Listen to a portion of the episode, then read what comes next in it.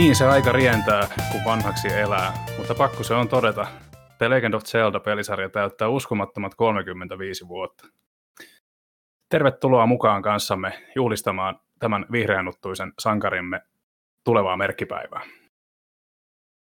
On siis Konsolifin podcastin aika, ja tällä kertaa hieman poikkeavasti olemme keski- keskitymme tällä kertaa täysin yhteen aiheeseen, eli ö, edellä mainittuun Nintendon huikeaa pelisarjaa. Ö, tällä kertaa mukana on toim- toimituksen suurimmat Zelda-fanit, mitä ilmeisemmin, kun emme isompaa, isompaa porukkaa tällä erää saaneet, eli Joonatan. Terve, terve. Laura. Moi. Ja meikäläinen, eli Niko. Ja tota, miltä tuntuu? 35 vuotta on tosi pitkä aika. Minä ja Joonatan ei tietääkseni, tai tietääkseni Joonatankaan, mutta minä myöskään en ole edes vielä 35 vuotta, joten miltä tuntuu, että pelisarjat rupeaa lähestymään keski-ikää pikkuhiljaa? Täytyy sanoa, että kun itse näitä kasarin lapsia, niin parasta aikaa ja parhaat asiat keksitty silloin. Mutta hämmentävää, hämmentävää, että, että tota, tämmöiset asiat, mitkä omasta mielestä on ollut aina, niin että niilläkin niin kuin on jo ikää ja, ja uusia vaan tulee, että eivät kuole pois. Ja ihan mm. hyvä vaan. Niinpä. Joo, itsellä on sama, että alkaa vähän pelottaa tämä, että miten kaikki asiat, mitkä muistaa kuin eilisen, alkaa olla siinä tilanteessa, että ne on näinkin vanhoja. Että tietenkin onhan se ilo nähdä, esimerkiksi nyt tätä varten, kun palasi takaisin Link to the Pastiin, niin oli ilo nähdä, että jotkut asiat eivät vanhene ja voi niin sanotusti palata takaisin kotiin, ainakin henkisesti. Mutta niin eihän se tämmöinen jatkuva muistutus omasta kuolevaisuudesta ole koskaan niin tervetullutta. Mm. Joo, se on uskomatonta ajatella, että nyt Mario, Mario täytti 35 vuotta ja nyt Zelda, ja sitten tosiaan, jos haluaa vielä enemmän kauhistella, niin oikeasti fin, alkuperäinen Final Fantasy 7, ainakin eurojulkaisu, niin täyttää tänä, ää, ensi vuonna, siis 25 vuotta. Siis se on uskomatonta, että jotain, mitä on ilmestynyt silloin, kun mä oon ollut ala-asteella, niin siitä on jo 25 vuotta, siis se on ihan käsittämätöntä.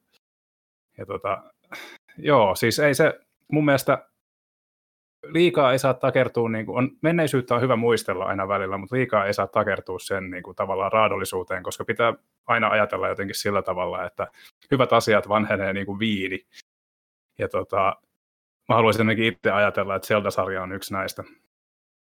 Ja tota, meillä on tosiaan, on, koska merkkipäivä vaatii merkittävät toimenpiteet, niin tämän päivän jakso koostuu lähinnä kahdesta osiosta, eli muistelmista sekä A Link to the Pastiin keskittyvästä osasta. Mä ajattelin, että lähdettäisiin liikkeelle tästä meidän muisteluosiosta. Ja tota, vielä kerran kuulijat lämpimästi tervetuloa mukaan. Ja ensimmäisenä lähdetään liikkeelle ihan tästä niin kuin aikaisimmista muistikuvista, eli miten ihmiset tutustui alun perin Zelda-sarjaan? Haluatko itse vaikka aloittaa? No, kun nyt kerran kysyin, niin, kysyit, niin voihan minä. Eli tota, ö, mulla on ehkä kontroversiaalein, vaikka tuo Joonatankin tarina on kieltämättä aika mielenkiintoinen, mutta mun historia Zeldan kanssa on hyvin rikkonainen ja täten aika kontroversiaali. Eli, eli tota, mä oon verrattain mennyt aika vanhana Zeldan pariin. Sillä tosiaan äitipuolen veljellä oli aikoinaan Super Nintendo ja myöskin Nintendo 64, ja laitteen sain itsekin, mutta vasta myöhemmin. Kun taas sitten ta- ala-asteella kaverilta löytyi alkuperäinen Zelda öö, Nintendo 8-bittiselle kenkälaatikolle. Öö, mä oon pikkupoikana kyllä pelannut Link to the Pastia ja Ocarina of Timea ja myöskin alkuperäistä, mutta ne ei silloin vielä kauhean hyvältä maistunut, sillä ne tuntui mun mielestä aika monimutkaisilta ja niin kuin, jopa liian laajoilta. Ja mä en ollut muutenkaan pienenä mikään kauhean seikkailupelien ystävä, koska ne tuntui yksinkertaisesti pelottavan isoilta, joten mä annoin taitavampien pelailla niitä, kuten mun isoveljen. Ja tosiaan lineaarisimmat pelit maistu paremmin, kaksulotteiset Mariot ja putkijuoksu, crashit sun muut. Ja tosiaan Zelda-sarja on sen takia mulle niin iso, isossa roolissa ollut elämän varrella, sillä koska mä tota, niin, on ollut tosi kiinnostunut aina siitä juonipuusta ja siitä, että minkälainen maailma siellä taustalla on, ja muutenkin elin tosi vahvasti sarjan mukana niin kuin pelilehtien kautta, niin kuin esimerkiksi Superpower ja Pelimestari ja kumppaneiden. Ja niin kuin, jossain kohtaa sitten vaan tuli sellainen, tota, että, että tota, toi on, mä kyllästyin siihen, että kaverit aina pelasi sitä ja mä aina katsoin vierestä, minkälaisia maailmoja niissä oli. Ja jossain kohtaa itse rohkaistun sitten tarttumaan ohjaimeen. Ja, ja, ja onhan se, se on ikimuistoinen pelisarja, joka tosiaan on vielä tänäkin päivänä hyvinkin ajankohtainen. Mitäs muut? No itsellä tota, tämä, että miten tutustuin sarjaan, niin ihana Ysäri vuosi 92, niin tota, asuttiin tota, kaupu- tässä Kouvolassa niin tämmöisessä kerrostalolähiössä, missä tota, viimeiset suuret ikäluokat oli samanikäisiä, eli meidän tota, lähiössä oli paljon, paljon oli lapsia ja perheitä, ja sitten meidän naapurissa oli tota Nintendo, niin kuin meilläkin, mutta meillä ei ollut tota Link the Pastia. Ja tota, sitten me vähän niin kuin vaiheltiin niitä pelejä, että ne mitä heillä ei ollut, niin oli meillä ja päinvastoin, niin sitten välillä käytiin tätä Zeldaa pelaamassa, että pelailemassa sitten siellä. Ja se oli niin kuin mun ensikosketus tähän, mutta enhän mie tiennyt, mikä silloin ei osannut pelin nimiä, että kun olin tyyli vasta seitsemänvuotias silloin, niin, mutta niin kuin silloin ehkä tuli mulle se kipinä, että niin kuin seikkailupelit on niin kuin mun pelejä, että niin kuin se maailma oli tosi kiehtova ja se, se silleen, että siitä se niin sanotusti on lähtenyt. Että sitä kautta mm. niin kuin tutustuin sarjaan ja, ja tosiaan en tiennyt mikä peli, jos vuosia myöhemmin niin mietittiin tota, nuorempien veljen kanssa, mikä se oli se peli, missä oli se vihreä tyyppi. että mm. tota, ei, ei tiedetty edes niinku tyylikaverin nimeä eikä mitään. Se oli se vihreä tyyppi, joka seikkaili. Että se oli meidän mielestä Zelda silloin. Kyllä. Joo, öö, niin. Mm, jatka vaan. Mm, mm.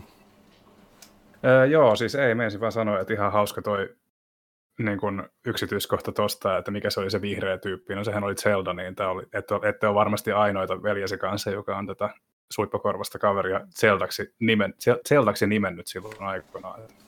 No joo, että kun ei muistettu sitä, mutta sitten, sitten kävi myöhemmin ilmi, että, niin, että työ puhutte Legend of Zeldasta. Ja mm. siinä kohtaa ehkä vielä ajatteli, että se, sen kaverin nimi on Zelda. Kyllä. No itsellä taas kaikki alkoi ehkä kivis, kuopasemmalla niin, niin pohjalla, kun äh, muistan, kun nuorena niin meillä oli ainoastaan kämpässä oli ollut aikanaan niin toi vanha 386 tietokone, ja silloin oli tullut pelattua sitten vanhoja kaikkia point and click äh, seikkailupelejä, Heart of China sun muuta. Mutta sitten tuolla Enolla ja Serkulla, niin, niin heillä oli kotona niin alkuperäinen Nintendo, millä he pelasivat sitten tota niin, uh, tätä Zelda ja Zelda 2, mitkä oli tullut, tullut jo, ja muistan, että niitä katoin sitten ihan häkeltyneenä, että miten valtavilta maailmoilta sun muut näytti.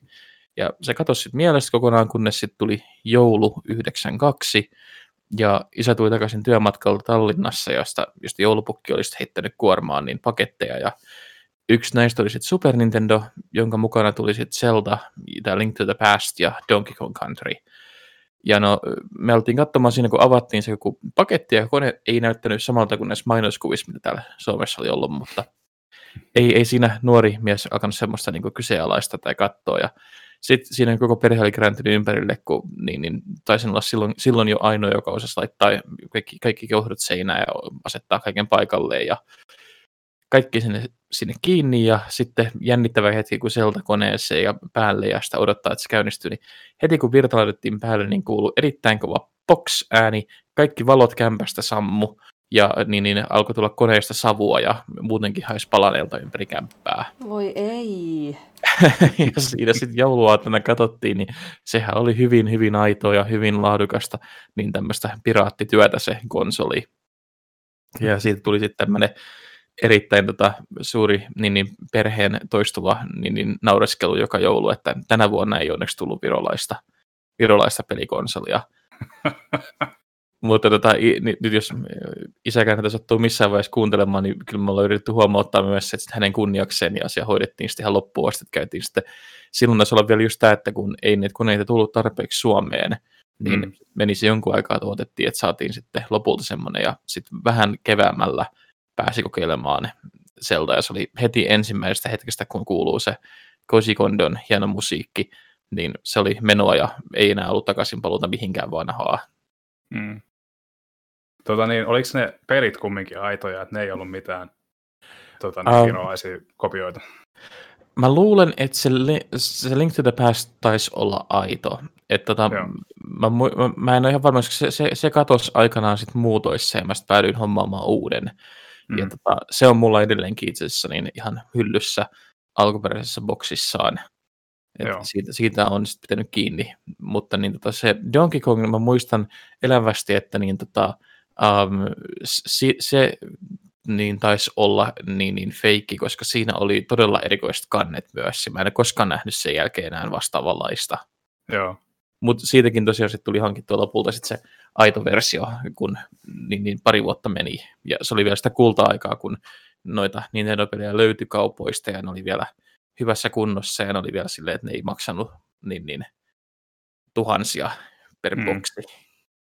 Niin, nyt silloin, silloin markka-aikaan ne muistaakseni, oliko Donkey Kong Countrykin, oliko se 499 vai 599, että se oli ihan, ihan kumminkin suht hulppeita hintoja markoissa kumminkin silloin. Mutta... Joo, kyllä ne useita satoja markkoja maksoi, että kalliita olivat.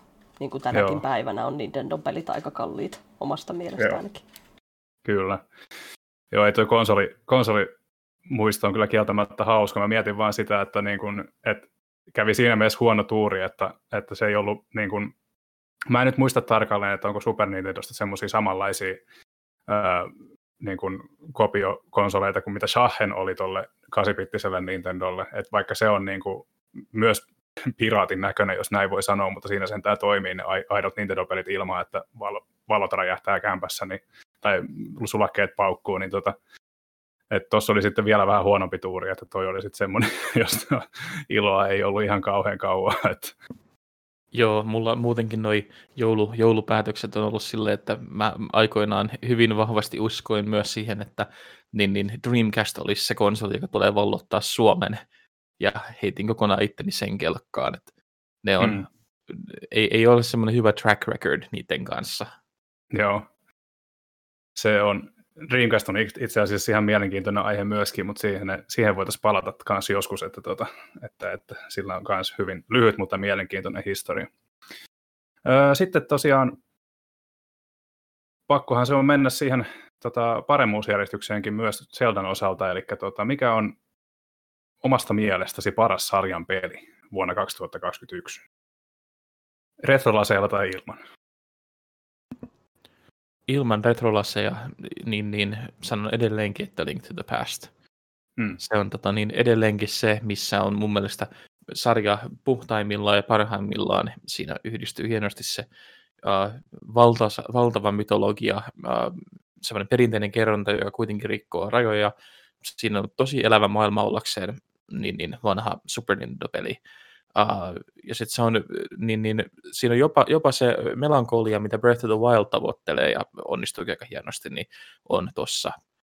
Ja tota, niin siinä, siinä oli, kun tämä tarina tästä sielunkierrosta ja muuttuvista kohtaloista ja kaikki nämä, niin oli niin iso juttu, että mä luulen, että ne oli niin aikansa edellä, että se peli tuntuu edelleenkin ilman mitään nostalgiaa niin, niin todella tuoreelta. että jos, sellainen, jos se julkaistaisi nykyään niin tämmöisenä throwback-pelinä, niin kuin, että sitä ei olisi ollut olemassa, ja joku julkaisisi tuollaisen pelin nyt vaikka niin kuin indinä.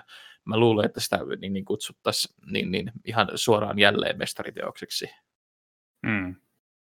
Onhan se kestänyt hyvin aikaa kyllä. Ei siitä käy kiistäminen. Tota, mulla ei varsinaisesti... Nyt kun mä palasin Link to the Pastin pariin, niin kyllä se on... Mä en tiedä miksi, mutta se on jäänyt mulla aikoinaan vähän paitsioon. Ja tota, nyt kun mä palasin taas pitkästä aikaa sen pariin, niin kyllä on Joonatanin kanssa samoilla linjoilla, että vaikka se ehkä paras on sarjassa, niin se on silti kyllä niin kuin, ei ole, ei ole vaikea nähdä tavallaan sitä, että miksi se on toiminut virstanpylvänä niin monelle tämmöiselle ylhäältä päin kuvatulle seikkailulle, seikkailupeleille ja toimintapeleille. Ja tota, jotain kertoo sekin, että siinä on tosiaan aika, aika, tota, aika, aika sanotaan näin, että hy, just hyvin aikaa kestäneitä juttuja ja niin poispäin, että se ei, ei häpeä nykypäivän indituotosten rinnalla sellaisenaankaan. Mutta mulla niin, koska mulla on tota, jos nostalgialla sitten heitetään kokonaan romukoppaan, niin munkin on pakko lyöttäytyy Breath of the Wildin kelkkaan, vaikka siinä on tosi paljon ärsyttävyyksiä, joihin mä toivon, että niihin kajotaan sitten niin kuin jatko-osassa. Ja se ei ole missään nimessä täydellinen peli, ja se on itse asiassa niin kuin, siinä on semmoisia pieniä vikoja monta, mutta ne ei ole yksikään semmoinen, mikä rikkoo sitä peliä tavallaan. Mutta se koho ilman nostalgialaseen parhaaksi ihan vaan siitä syystä, että se on, se on sellainen peli, joka tavoitti oikeastaan vuosien tauon jälkeen semmoisen tutkimisen ilon, mitä mulla ei ole ollut niin kuin monissa peleissä ennen sitä pitkään aikaa. Ja tota, sitten jos taas puhutaan niin kuin nostalgialasien kerran, niin mä sanoisin, että ö, Ocarina of Time on se paras, mutta mä sanoisin, että ei Nintendo 64, että se kannattaa kokea mieluummin joko 3DSllä tai sitten muistaakseni, kun Wind Wakerin mukana tullut versio pyöri paremmin, jolloin se on vähän niin kuin, vähän niin kuin kivempi pelattava. Mutta, tota, mutta, mutta sanotaanko näin, että se Link to the Pastkin kohoo kyllä hyvin lähelle sitä kärkeä. No omasta mielestä niin kuin paras, että vaikka tota, omasta mielestä Link to the Past on yksi parhaimpia, mutta ei se niin kuin ole paras. Ja uskaltaisin väittää, että kun Breath of the Wild tuli ja julkaistiin, niin olin ensimmäinen suomalainen, kuka sitä striimasi Twitchin palveluun. Ja tota, se oli niin hauskaa, että minä olin tilannut sen tuosta omasta kantapelikaupasta ennakkoon, mutta mä olin skeptinen, koska, koska posti oli toimittajana ja tota, ne on vähän epävarmoja, niin menin paikallisen Prisman ovea raapimaan kahdeksan aikaan ja otin, kävin sieltä ostamassa varmuuden vuoksi, koska siinä kohtaa hype oli aivan valtava ja ajattelin, että sinne on pakko mennä heti aamusta, koska muuten ne loppuu. Loppuu. Mm. Ja, ja heti kun pääsin kotiin, niin pelikoneeseen ja riimit pyörimään, niin tota, mun täytyy sanoa, että mä en tykännyt. Että en mulla on täsmälleen sama, mä oon, mulla on täsmälleen sama asia. Joo, että mä... siis niin kuin huikea, huikea ja muuta ja sitten se avoin maailma ja kaikki, mutta musta tuntuu, että se oli, mä en ollut valmis siihen. Että mulle mm. se oli liian avoin ja sitten eräs erittäin suuri asia, mihin varmaan palataan myöhemmin, mikä ärsytti. Mutta että omasta mielestä kaikkien sarjan paras peli on Ocarina of Time. Että se oli mun toinen kosketus pelisarjaan, että että meille kun vuonna 1998 joulupukki toi Nintendo 64 ja Ocarina of Time tuli sitten tämän Mario 64 rinnalla ja siinä sitten kun sitä pelailtiin yhdessä veljen kanssa, niin todettiin, että hei, että tämä on nyt se vihreä asunen tyyppi. Ja sitten mä ajattelin, että mm. että tämä on niin kuin Legend of Zelda ja siinä kohtaa vielä ajateltiin, että sen nimi on Zelda ja mutta tota, koska aina voi valita nimen itsellä kaikki hahmot, keiden nimen pysty valitsemaan, niin olivat Leon jostain kumman syystä. Ei siitä mm. sen enempää. Niin, niin, niin kun mietin, että minkä takia se on paras. Että tota, itsellä se niin kun la, niin kun käynnisti sen, että minkä myötä olen sitten haalinut kaikki sarjan niin kun pelit, lähes kaikki, kaikki kaikkina, melkein kaikkina versioinakin. Mm. Että se on semmoinen, mikä niin kuin, että mä haluan niin kuin tätä pelata ja tätä seurata ja on minun mielestä ylipäätään niin kuin paras videopeli, mitä olen koskaan pelannut. Mm. Ocarina of Time oli luisumassa mulla vähän sinne niin kuin, vähän alemmas kärjestä, mutta sitten tosiaan mulla kävi tosiaan sillä tavalla, että se että Wind Waker tuli ja Twilight Princess tuli ja tota, kummakin jäi kesken aikoinaan.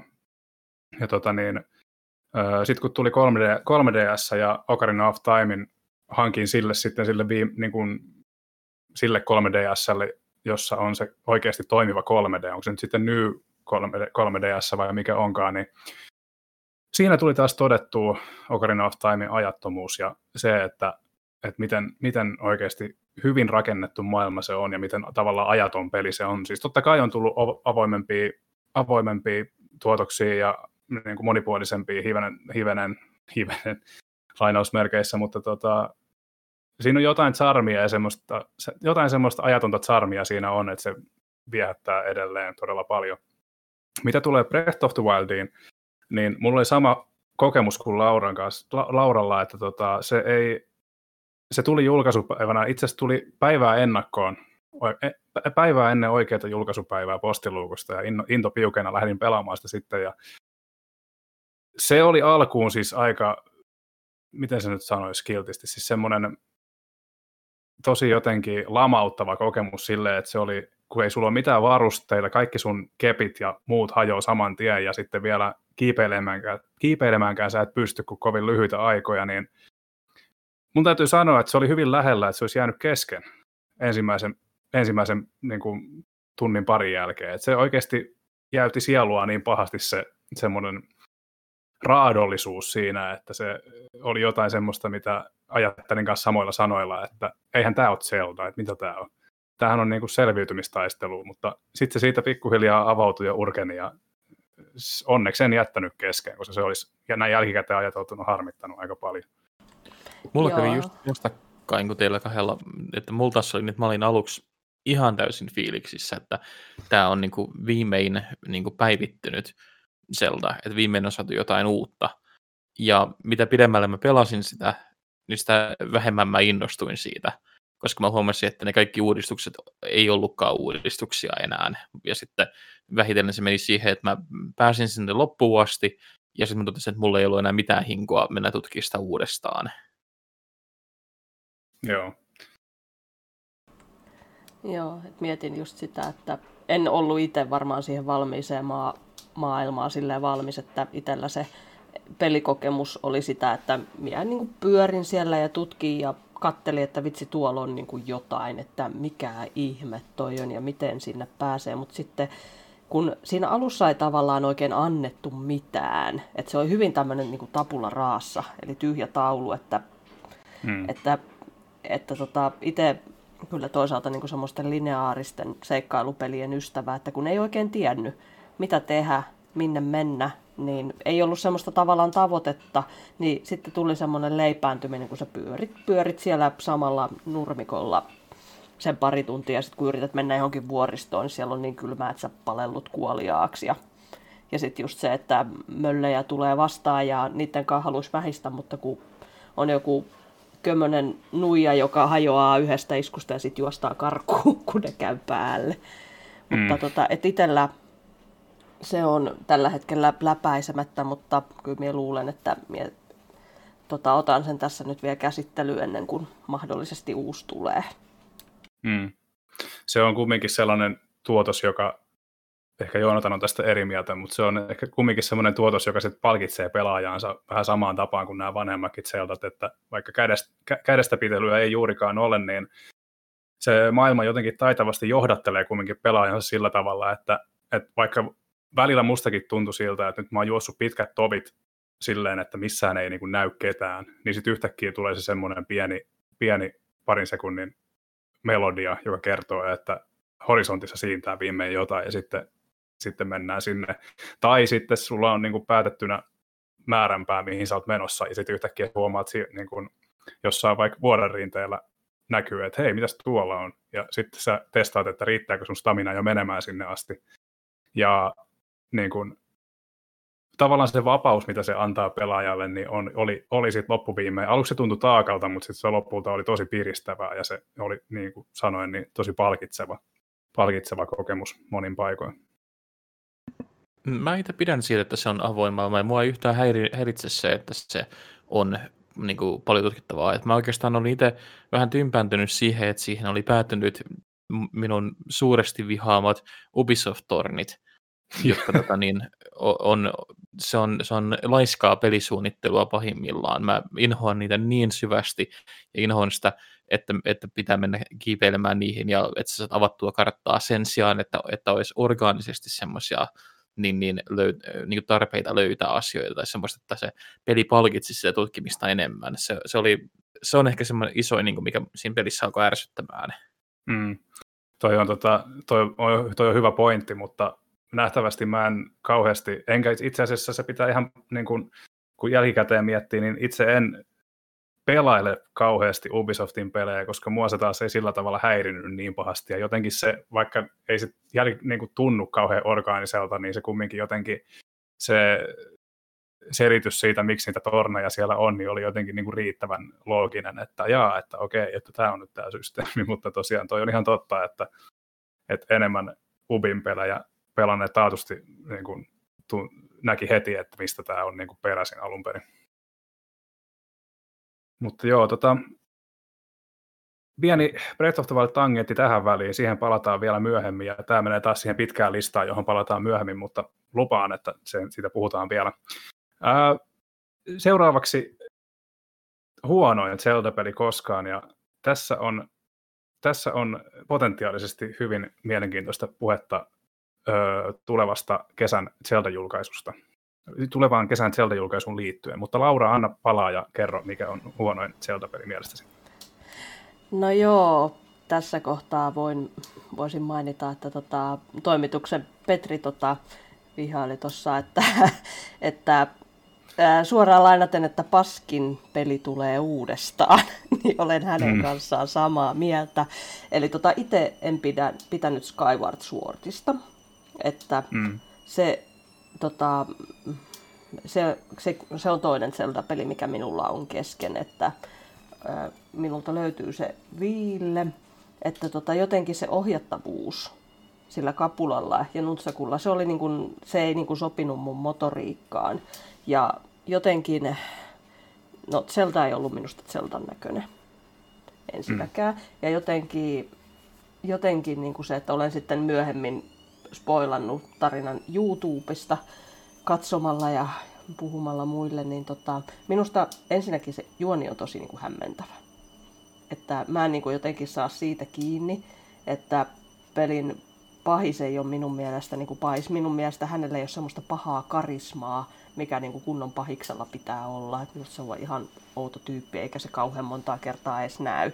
Että se on minun mielestä mm. niin kuin enemmän niin kuin ärsyttävä mm. ärsyttävää ja sitten niin kuin, se on niin kuin minusta niin kuin kömpelö ja kömpelö niin kuin pelinä ja sitten niin kuin Link siinä, kun Linkhän on suuri sankari, monien sotien veteraani ja pelastanut maailman ja Zeldan miljoona tuhatta sataa kertaa ja niin siinä pelissä se oli jotenkin esitetty semmoisena hömelönä ja hyvin tämmöisellä johdateltavana, että naiset vie häntä kuin pässiä narussa niin mä en niin kuin, tykännyt siitä yhtään. Ja, ja Fiistä on montaa eri mieltä ihmiset, mutta minä kaipaan Navia tässä kohtaa ihan hirveästi, vaikka se on ärsyttävä, niin se ei vedä Fiille vertoja.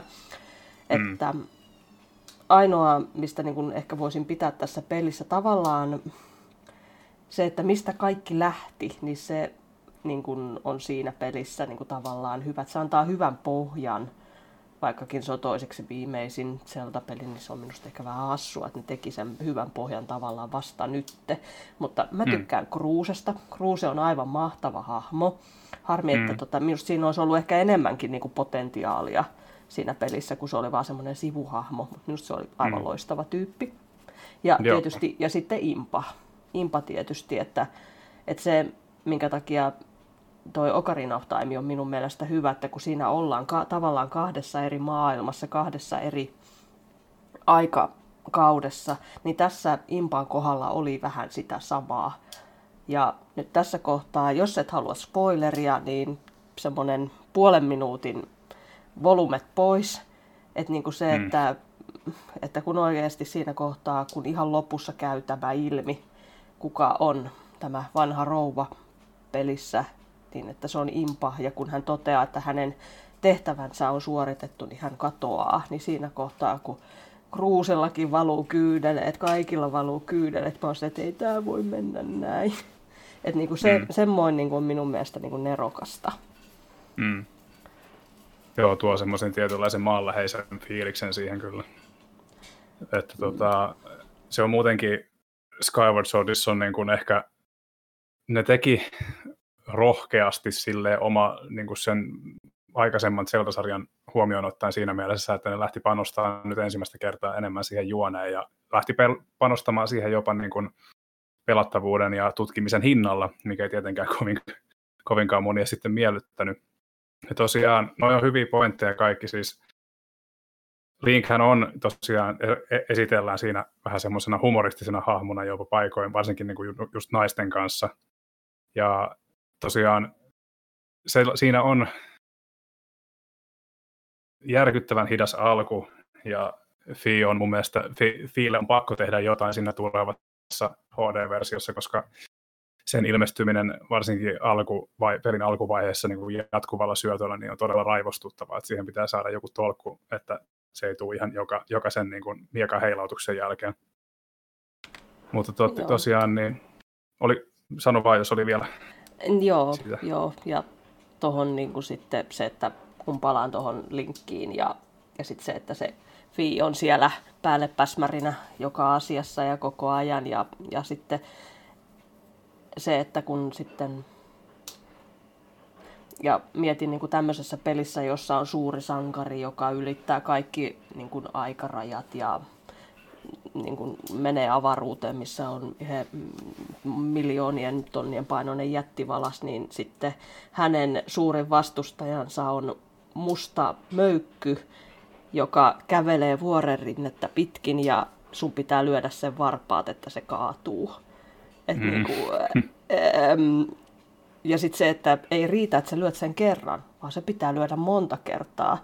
Että kun kattelin tätä läpipeluvideoa, niin sit mä nyt toi tulee taas. Mä olisin, että ei hemmetti, että oikeasti että niin itselle joskus on sanottu, että semmoinen, ja niin kuin Joonatankin tuolla sanoi, että laiskaa pelisuunnittelua.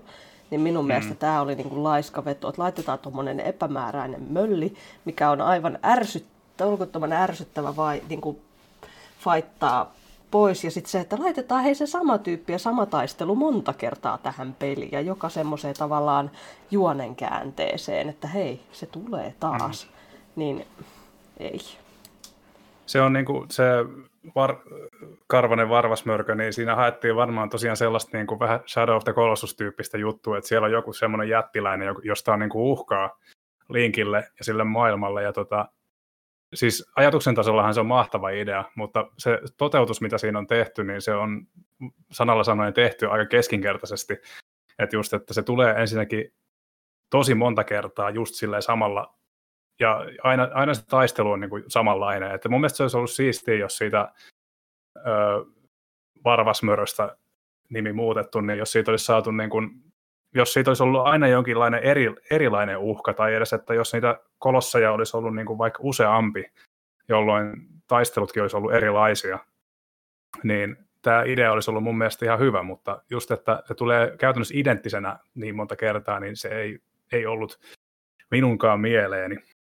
Se ei myöskään ole kauhean hyvin toteutettu siinä Skyward Swordissa. Itsellä on se Skyward Sword jäi, jäi tota niin kesken juuri sen ohjaustavan vuoksi, niin mä en sit sen enempää pysty sanomaan, mutta mä oon siitä kyllä äh, vahvasti eri mieltä, että mua ei häiritse ollenkaan se, että Link esitetään erilaisena, niin kuin esimerkiksi tässä tapauksessa, niin hömelönä tai äh, niin, niin naivina, koska äh, idea siinä sielunkierrossa onkin, että että hän on aina eri henkilö, että se aiemmat menneisyyden ja tulevaisuuden teot ei ole liity toisiinsa muuten kuin sillä, että kun hän on vaan niin kiinni Zeldassa samalla tavalla kuin Zelda on kiinni Linkissä, että he päätyvät aina uudestaan ja uudestaan ne ovat vaan yhteen ja taistelemaan mm. hyvyyden puolesta.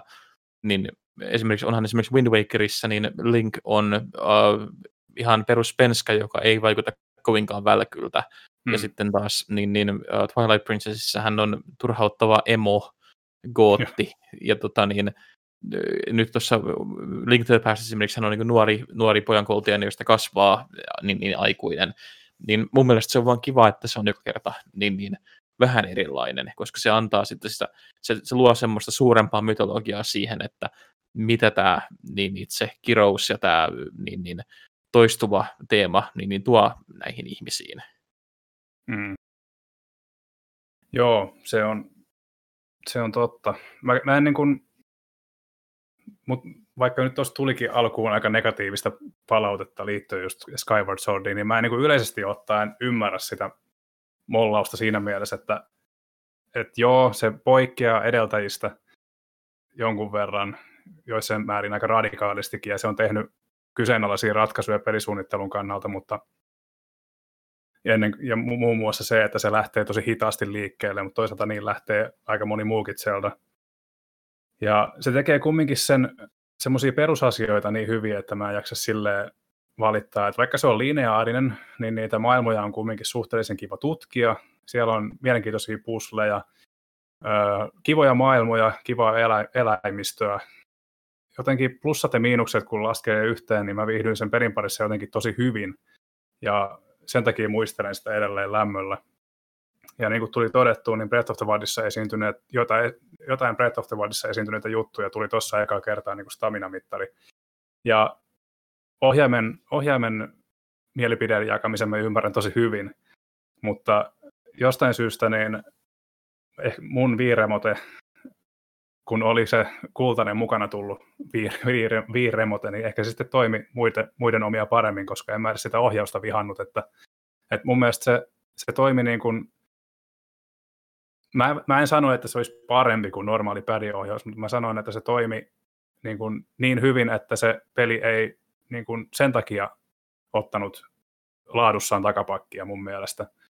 Ja mä itse suurella ilolla pelailin Skyward Swordia, kun muut synkisteli Skyrimin parissa, koska se julkaistiin about samoihin aikoihin. Mutta jos pitäisi huonoin Zelda valita, niin se ei tosiaan ole mun mielestä Skyward Sword, että nyt CDI-Zeldoja testanneena, niin ei siinä kategoriassa ole mitään kisaa, että ne on ylivoimaisesti surkeimmat, koska surkeimpia Zelda-pelejä kautta aikainen, aikain jokainen niistä kolmesta on ihan susi. Itse ja... en ole niitä pelannut, mutta toivoisin, että voisin joskus pelata. On kyllä nähnyt niitä, niin mä en kyllä nyt, kun minun mielestä ne ei tavallaan kuulu tähän iteen sen takia niitä kategorioinut huonoimmaksi. Ne on mielenkiintoisia tekeleitä kyllä.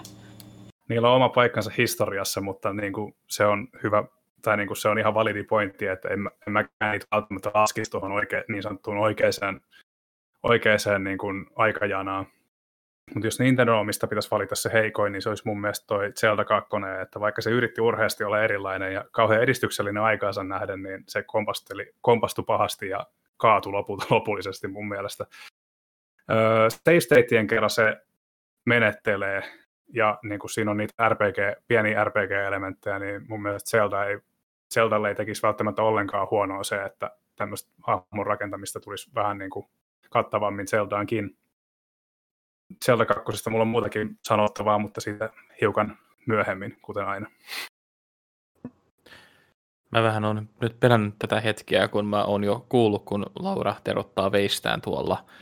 Eli tota, Zelda-peleistä siis, jotka mä, joita itse olen pelannut, ja tämä nyt jättää varmasti monta pois, kun mä en ole niitä äh, käsikonsoleilla olevia, niin kuin just nämä Oracle of the Seasonsit ja niin, niin Spirit Tracksit sun muut on jäänyt pelaamatta, niin, niin niistä, joita itse olen pelannut, niin huonoimmin omasta mielestäni on Ocarina of Time. Uh, siinä erityisesti se, että koska se tuli just niin kuin, it, itselle sen Link to the Pastin jälkeen, ja vaikka se oli se ensimmäinen 3D ja tämmöinen iso 3D-julkaisu, niin se silloin jo oli hidas, se juoni oli oikeastaan vaan, vaan tämmöinen kömpelöhkö, niin, niin uudelleen lämmittely Link to the Pastin juonesta. Uh, Navi on kamalin asia, mitä on ikinä tapahtunut peleissä. Uh, ja, ja sitten just se, että ne, se, se ei ollut missään vaiheessa itselle semmoinen, että mulla oli hauskaa pelata sitä. Se, se hitaus, jopa alun jälkeen se hitaus ärsytti. Siellä oli hienoja hetkiä, hienoja hahmoja, mutta mulla jäi semmoinen fiilis, että se oli liian monta kokkia keittiössä, ja sitten myöhemmin hän kun vähän niin, niin kasvo vanhemmaksi alkoi ottaa selvää niistä, ja tajusi, että siellähän on ollut, ollut mitä viisi eri ohjaajaa sillä pelillä, mm. verrattuna sitten taas Link to the Pastiin, missä siellä oli ollut vain Takeshi Tezuka, joka ohjasi sen, ja sitten uh, Kensuke Tanaben hieno käsikirjoitus, mm. joka ei muistaakseni ollut enää kirjoittamassa sitten tuossa Ocarina of Time, missä hän oli vaan niin antamassa tukea siellä sitten tälle pro- projektiolle.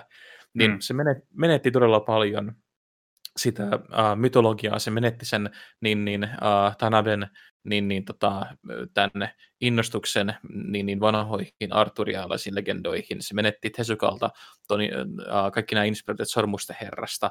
Ja se, okei, okay, se, se otti enemmän sitä muotoa, mistä valtaosa faneista pitää, ja mä, mä tiedostan hyvin vahvasti olevani tota vähemmistössä tässä näin.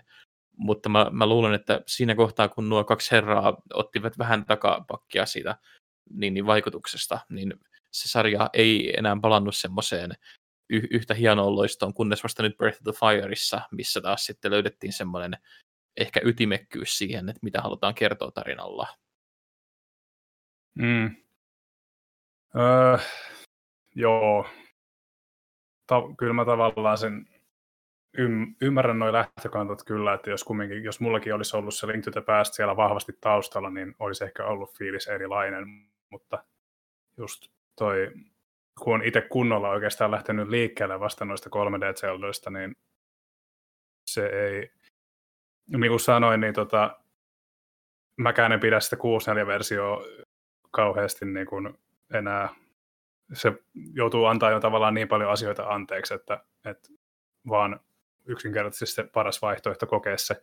Olisi tietysti hienoa, jos se 3DS-versio saisi isolle ruudulle, mutta mun mielestä paras vaihtoehto on kokea se 3DS-versio, koska grafiikat on pirteämmät ja niin kuin, se ei niin kuin just nyi, että siinä on tasainen ruudun päivitys, niin miellyttävimmillään se kokemus on mun mielestä siinä. Öö, Sormusten herrajutuista, niin mun mielestä, eikö Ocarina of Timeissa ne kumminkin, niin no ehkä tämä on mun omaa teoriaa, mutta mun mielestä kyllä Dekupuu, niin se on kyllä pelkaa Sormusten herralle, että se ainakin löytyi siitä pelistä, että ainakin omalla, itse, omalla kohdalla justiin sormusten herra kattoneena, niin tulee mieleen noin entit sitä dekupuusta, vaikka deku nyt ei lähdekään sitä mihinkään liikkeelle, mutta kumminkin hyvin eläväinen puu kyseessä. Ainakin alkuun.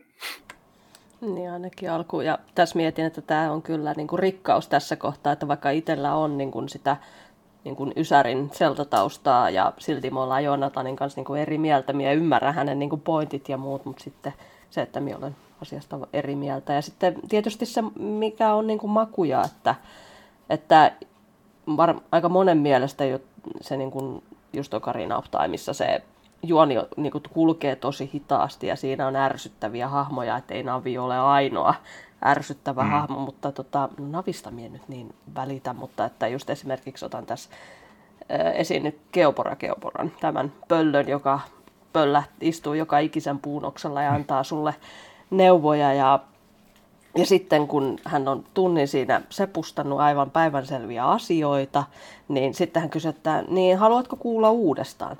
Ja kaikkihan siinä, kun ollaan naputettu nappia, että menee jo, niin sitten kun siihen tulee, että se kyllä, juu, haluat kuulla uudestaan.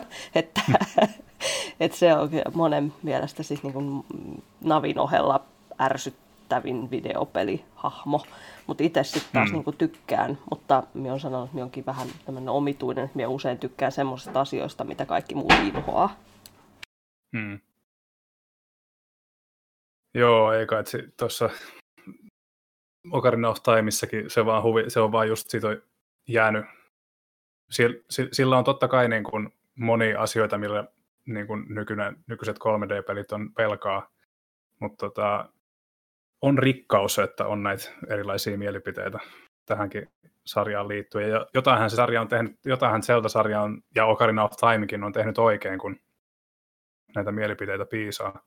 Sen myyttisyys, tai se myyttisyys syntyi niin kuin pelilehtien kautta mullakin just osittain jo pelkästään siitä syystä, että se monissa lähteissä sai just täydellisiä pisteitä, mihin aika, yksikään aikaisempi projekti ei ollut ennen pystynyt. Ja siinä taisi olla sen ajan journalisteilla hype lisää aika paljon, koska kyllä siitä nyt niin kuin, niin kuin tässä nyt on tullut ilmi, niin kyllä niitä ärsyttävyyksiä siitä löytyi, jolloin mun mielestä 100 kautta 100 ei voi pelille antaa, mutta, mutta hauska kuriositeetti historiasta kumminkin. Tuosta Ocarina of Timeista tuli kätevä aasinsilta siihen, että mikä osa pitäisi tehdä seuraavaksi uusiksi. Mä luulen, että mun, mun tota, se mikä on minun mielipide, niin tota, on aika selvä, mutta mä haluaisin kuulla teidän, mitä te olette mieltä ensin. No mä antaisin mitä vaan, jos saataisiin samanlainen niin, niin 3D-remasteri Link to the Pastista vaikka niin, niin Breath of the Wildin grafiikoilla, niin sehän olisi aivan huikeaa. Epäilen vahvasti, että semmoista ei tule, mutta ehkä vaikka sitten joku semmoinen vähän paranneltu niin, niin graafisesti tai uutta, uutta sisältöäkin jopa, niin olisi hienoa. Mutta nyt kun puhuttiin tuosta Ocarina of Timeista ja omista valituksista, niin mä ajattelin, että sekin olisi kyllä, jos siitä saisi vaikka vähän päivitetyn version, että niitä niin, niin, ikääntyneitä puolia leikeltäisiin vähän pois ja vähän hiottaisiin, niin mä luulen, että se voisi olla hyvin mielenkiintoinen nähdä, että mitä nykyinen uh, Legend of Zelda-tiimi tekisi sille pelille. Se voisi olla mm. niin kuin ehkä niin kuin sille, että kaikki tykkä, mä tykkään Link to the Pastista sellaisena kuin se on, että jos mä haluaisin nähdä jonkun, mikä voisi olla paranneltu, niin mielellään ehkä se sitten. Mm. Joo, itse mietin tota Link to the Pastia, että palataan siihen niin kuin seuraavassa osiossa sen tarpeen, mutta se, että minun mielestä se on juurikin hyvä sellaisenaan, että minun itse pelottaa ajatus, että jos sitä muutetaan liikaa, että ottaisin tässä esimerkkinä tuon Link Between Worlds, joka on julkaistu tota 3DSlle, niin tota, se on vähän niin kuin tavallaan jatkoa tälle, niin ajatus, että samalla tyylillä niin kuin, että se tavallaan se grafiikka on siinä semmoinen ihanan pehmeä ja tekee oikeutta niin kuin, tavallaan vanhalle, mutta sen kun saisi niin kuin, Nintendo Switchille tai juurikin semmoiselle konsolille, minkä saisi kytkettyä sitten isommalla ruudulla, niin se olisi mm. kyllä aivan mahtavaa. Joo, se Link Between Worlds antoi ehkä vähän niin kuin osviittaa, tai voi ajatella sen asian silleen, että se antoi osviittaa siitä, että mitä niin kuin Link to the Pastin remake voisi olla. Tota, miten te näkisitte, oliko, olisiko, jos, jos nyt puhutaan jos-skenaariosta, jos Link to the Past saisi uuden version, öö, lämpeettekö sille idealle, että siitä tulisi saman, että toi tavallaan nykyinen uusi Link's Awakening saisi ikään kuin jatkoa ja se tulisi samanlaisella Claymation-tyyppisellä grafiikalla tämä Link to the Past? Minua pelottaa se ajatus. Mie en ole tuota Awakenia vielä tätä uusinta uusinta tota pelannut, enkä kyllä kauheasti kattonutkaan, että alkuperäinen Game Boy-versio löytyy tuolta hyllystä, että siitä on tosi mm. patteri loppu, mutta se, että mm, itseä vähän hirvittää, ja niin kuin tuossa aikaisemmin sanoin, niin en ehkä lähtisi sille linjalle, että Link to the Past on niin hyvä sellaisenaan kuin se on, niin minun mielestä sitä ei ehkä kannata muuttaa. Mä mm. tykkäsin Awakensista tässä suuresta, niin pidin kyllä aika paljon, että mä mielelläni näkisin, miten ne saisi aikaan, koska ei se mua ollenkaan haittaa, jos se muuttaa asioita, koska mulla on aina se alkuperäinen, mihin palata takaisin. Niin ihan mielellään näkisin, koska sitten se tarkoittaa vaan lisää seltaa maailmassa ja se on vain hyvä asia. Hmm. Joo, ei tota, toi on aika lailla omista, omista, omakin mielipide silleen, että ei mun mielestä varsinkin nyt näin tuoreeltaan koettuna, niin ei liittytä päästä ei mun mielestä tarvitse tehdä uusiksi, koska ainoa helpotus, mitä ehkä kaipaa, on ne save stateit, ja ne kun löytyy, niin, niin, niin se on hyvä peli ja hyvin kestänyt aikaa. Ähm, mikä haluaisin nähdä uusiksi hyvinkin kovasti, niin on juurikin mainitsemani, aiemmin mainitsemani Zelda 2, koska öö, kaikki ne rosoineen ja vikoineen, niin siinä mun mielestä piilee aika paljon potentiaalia ihan niin kuin juonta myöten että se lähti tavallaan niin kuin juonikin kannalta hyvin erilaiselta pohjalta silleen, että Zelda on jo iku, Zelda on ikuisessa unessa ja niin kuin Ganondorf on ikään kuin, tai Ganon on jo niin kuin vallassa valmiiksi, niin tota, siitä saisi kunnon remakein tekemällä, siitä saisi hyvinkin mielenkiintoisen, mielenkiintoisen tota, tapauksen. Ää, Nintendo on ennenkin harrastunut näitä kakkososien remakeja, kun kerran Metroid, Metroid 2 tehtiin tämä, tämä 3DS-peli, niin miksipä ei sieltä kakkosesta myöskin. Ja minä näen jotenkin sieluni silmin tällä hetkellä, kun mietin niitä kohtia, missä linkki menee tämmöisessä isossa maailmankartassa, niin ajatus, että tota se olisi niin kuin, niin kuin Breath, of the Wild-tyyppisesti olisi semmoinen iso, iso niin kuin avoin mm. maailma, mm. että näkisin kyllä ihan hyvin. Että itse en oikein, mä en osaa tota Legendo tai, tai Zelda 2 oikein, niin kuin sanoin, juuta aika jaata. Minusta se ei ollut hyvä, mutta ei se kyllä niin kuin ollut huonokaan, mutta se, että se on tota, kumminkin sen verran vanha peli, mutta se oli erilainen. Ja se on yksi niitä harvoja Zelda-pelejä, missä Zelda, Link osaa hyppiä. Et se on niin, mm. niin, jotenkin hassu ajatus, että, tota, että kun Link, Link ei osaa hyppiä eikä välttämättä uida, niin siinä hän osaa hyppiä. Mm. Se, siis Zelda 2. mulle kelpaisi ihan vaan semmoinen niin kuin top-down kautta sivulta päin kuvattu remakekin, että, että mä uskon, että sitä formulasta, että se niin kuin, pohjapiirustus on jo siellä, että sitten kun sitä vaan saataisiin saatais, niin kuin twiikkauksilla tehtyä semmoinen oikeasti hyvä retro, retrotyylinen niin kuin seikkailupeli, niin, niin, niin se olisi siistiä. Olisi hienoa nähdä, nähdä se joskus, mutta toki en mä sano ei 3D-versiollekaan siitä, mutta mä, mun mielestä realistisempaa olisi ehkä nähdä se semmoinen niin kuin Link's Awakeningin tapaan tai tyylisesti tehty semmoinen just ylhäältä päin kuvattuna ja aido, tai niin kuin oikeista paikoista modernisoitu versio siitä. Niin, niin. Metroid Samus Returnsin uudelleen versiosta siinä mentiin jo ehkä vähän, lii, otettiin jo liikaakin ehkä eri vapauksia, niin jos Zelda 2 saisi semmoisen niin kuin remakein, missä, missä just muutetaan näitä niin sanotusti oikeita asioita, kontrolleja ja sen sellaista, niin en sano ei. Ja ennen kuin mennään sinne seuraavaan, niin sanon tässä lyhyesti, että no tietysti minun mielestä mikä pitäisi tehdä uudelleen tai päivittää, niin tota Ocarina of Time, että itse asiassa aloitin tänään tota, sen uudestaan tässä. Iteltä löytyy se Master Questi toi, se, se niin sanottu semmoinen erillinen, sitä en ole mennyt läpi, mutta, mutta niin kuin se, että kyllähän vaikka niin kuin tarina ja tunnelma on niin kuin ajaton ja ikuinen, niin kyllähän se on hyvin rosoinen peli. Että, mm. että ei ole kestänyt niin hyvin aikaa kuin sitten taas Link to joka on niin kuin kestänyt hyvin aikaa. Että niin kuin, joka on sitten huomattavasti niin kuin vanhempi, niin se niin kuin itse suretti ja kyllä kontrolleiden kanssa oli varsin tuskastuttavaa, vaikka pelasin niin kuin ohjaimella tuossa, mm. niin tota, että minä toivoisin, että siitä tehtäisiin tota, uusi, että mietin, että, että ei välttämättä tarvitse tehdä täysin uutta, että jos niin kuin tänään 3D-version saisi jotenkin niin kuin käännettyä, käännettyä sitten Nintendo Switchille, niin minä olisin siihenkin ihan tyytyväinen, että ei tarvitsisi olla hd eikä eikä täysin remakeä, että sekin niin kuin mulle jo riittää, että saisi uuden kokemuksen. Mm.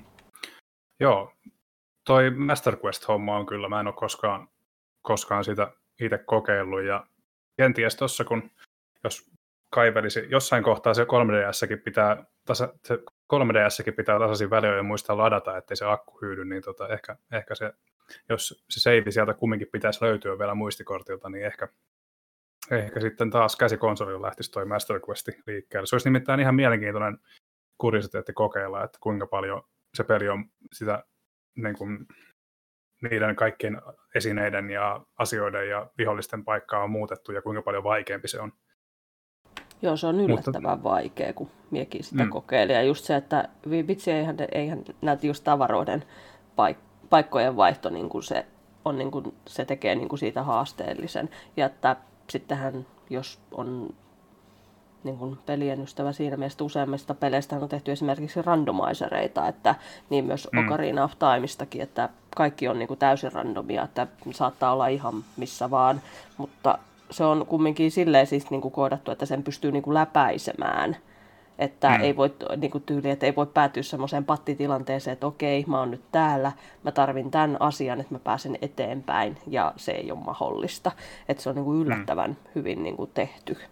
Että hattua nostan näille, jotka näitä tämmöisiä asioita osaa tehdä. Mm. Se heittää yllättävänkin pahasti pelaajan pasmat sekaisin, kun tavarat ei löydykään enää niin sanotusti oikeista paikoista.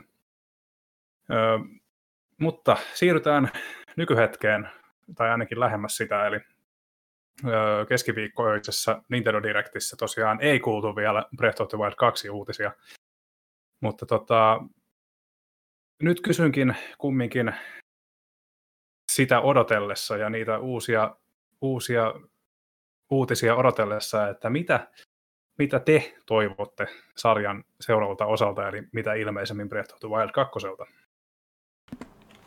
Jos vaikka ne tavarat ei hajoaisi. Mm. Niin on ihan samaa mieltä. Se on minun niin. mielestä aivan sairaan ärsyttävä ominaisuus. Joo, jos aloitetaan vaikka sillä, koska se on, se on semmoinen, että se, se on samanlaista niin, niin um, hölmöyttä kuin mitä esimerkiksi kun Nintendo muut pelit, esimerkiksi Animal Crossing on tulvilla, että se, se on se, että me olemme tehneet pelin tällä tavalla, mutta me ei haluta, että pelaajat nauttii siitä millään muulla tavalla. Joten mm. siinä on pakotettu pelaamaan yhdellä, yhdellä ainoalla tavalla, ja se johtaa siihen, että jatkuvasti se joudut miettimään tätä, että miten mä pystyn olemaan tämän pelin raameissa. Ja se mm. rikkoo ainakin itseltä sen immersion, se rikkoo sen nautinnon siitä, ja se ei vaan ole millään tasolla hauskaa. Uh, jos ne saa sen korjattua, mä melkein annan, annan niitä tehdä mitä ikinä haluakaan muuten sille pelille, mutta just toi asia vaan, että ei, ei kiitos rikkoutuvia esineitä enää ikinä. Mm. Se, mun mielestä siinä pitäisi, jos, jos niin kun, joo, mä tavallaan ymmärrän, miksi ne, rikko, miksi ne rikkoutuvat esineet on mukana. Sillä halutaan tavallaan kannustaa pelaajia sitten niin kun, käyttämään monipuolisempaa asearsenaalia ja tota, tuomaan ehkä vähän vaihtelua siihen taisteluun sitten niillä erilaisilla aseilla, mutta mä on ihan samaa mieltä, että siihen pitää keksiä sitä vaihtelua jollain muulla tavalla. Mäkään en pitänyt erityisemmin siitä, että ne aseet menee niin herkästi rikki.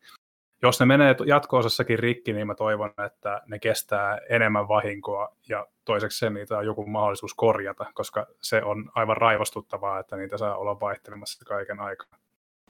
Ja minun mielestä se pakottaa semmoiseen, niin kuin Joonatan sanoi, että se, että me haluamme, että te pelaatte näin, että se, että kun ne aseet menee rikki, niin se pakottaa siihen, että sä joudut niin kuin tavallaan etsimään niitä ja niin kuin miettimään sitä, että miten niitä käyttää. Ja niin kuin tuossa aiemmin sanoin, että se, että sä löysit niin kuin jonkun vihulaisten leiri ja sä haluat mennä tutkimaan sitä ja sitten ne käy sun kimppuun ja sulla on se yksi nuija ja sitten kun olisi vielä pari tyyppiä jäljellä, niin se hajoaa, niin sitten se joudut peruuttamaan ja lähtee etsimään sitä asetta jostain sitten muualta.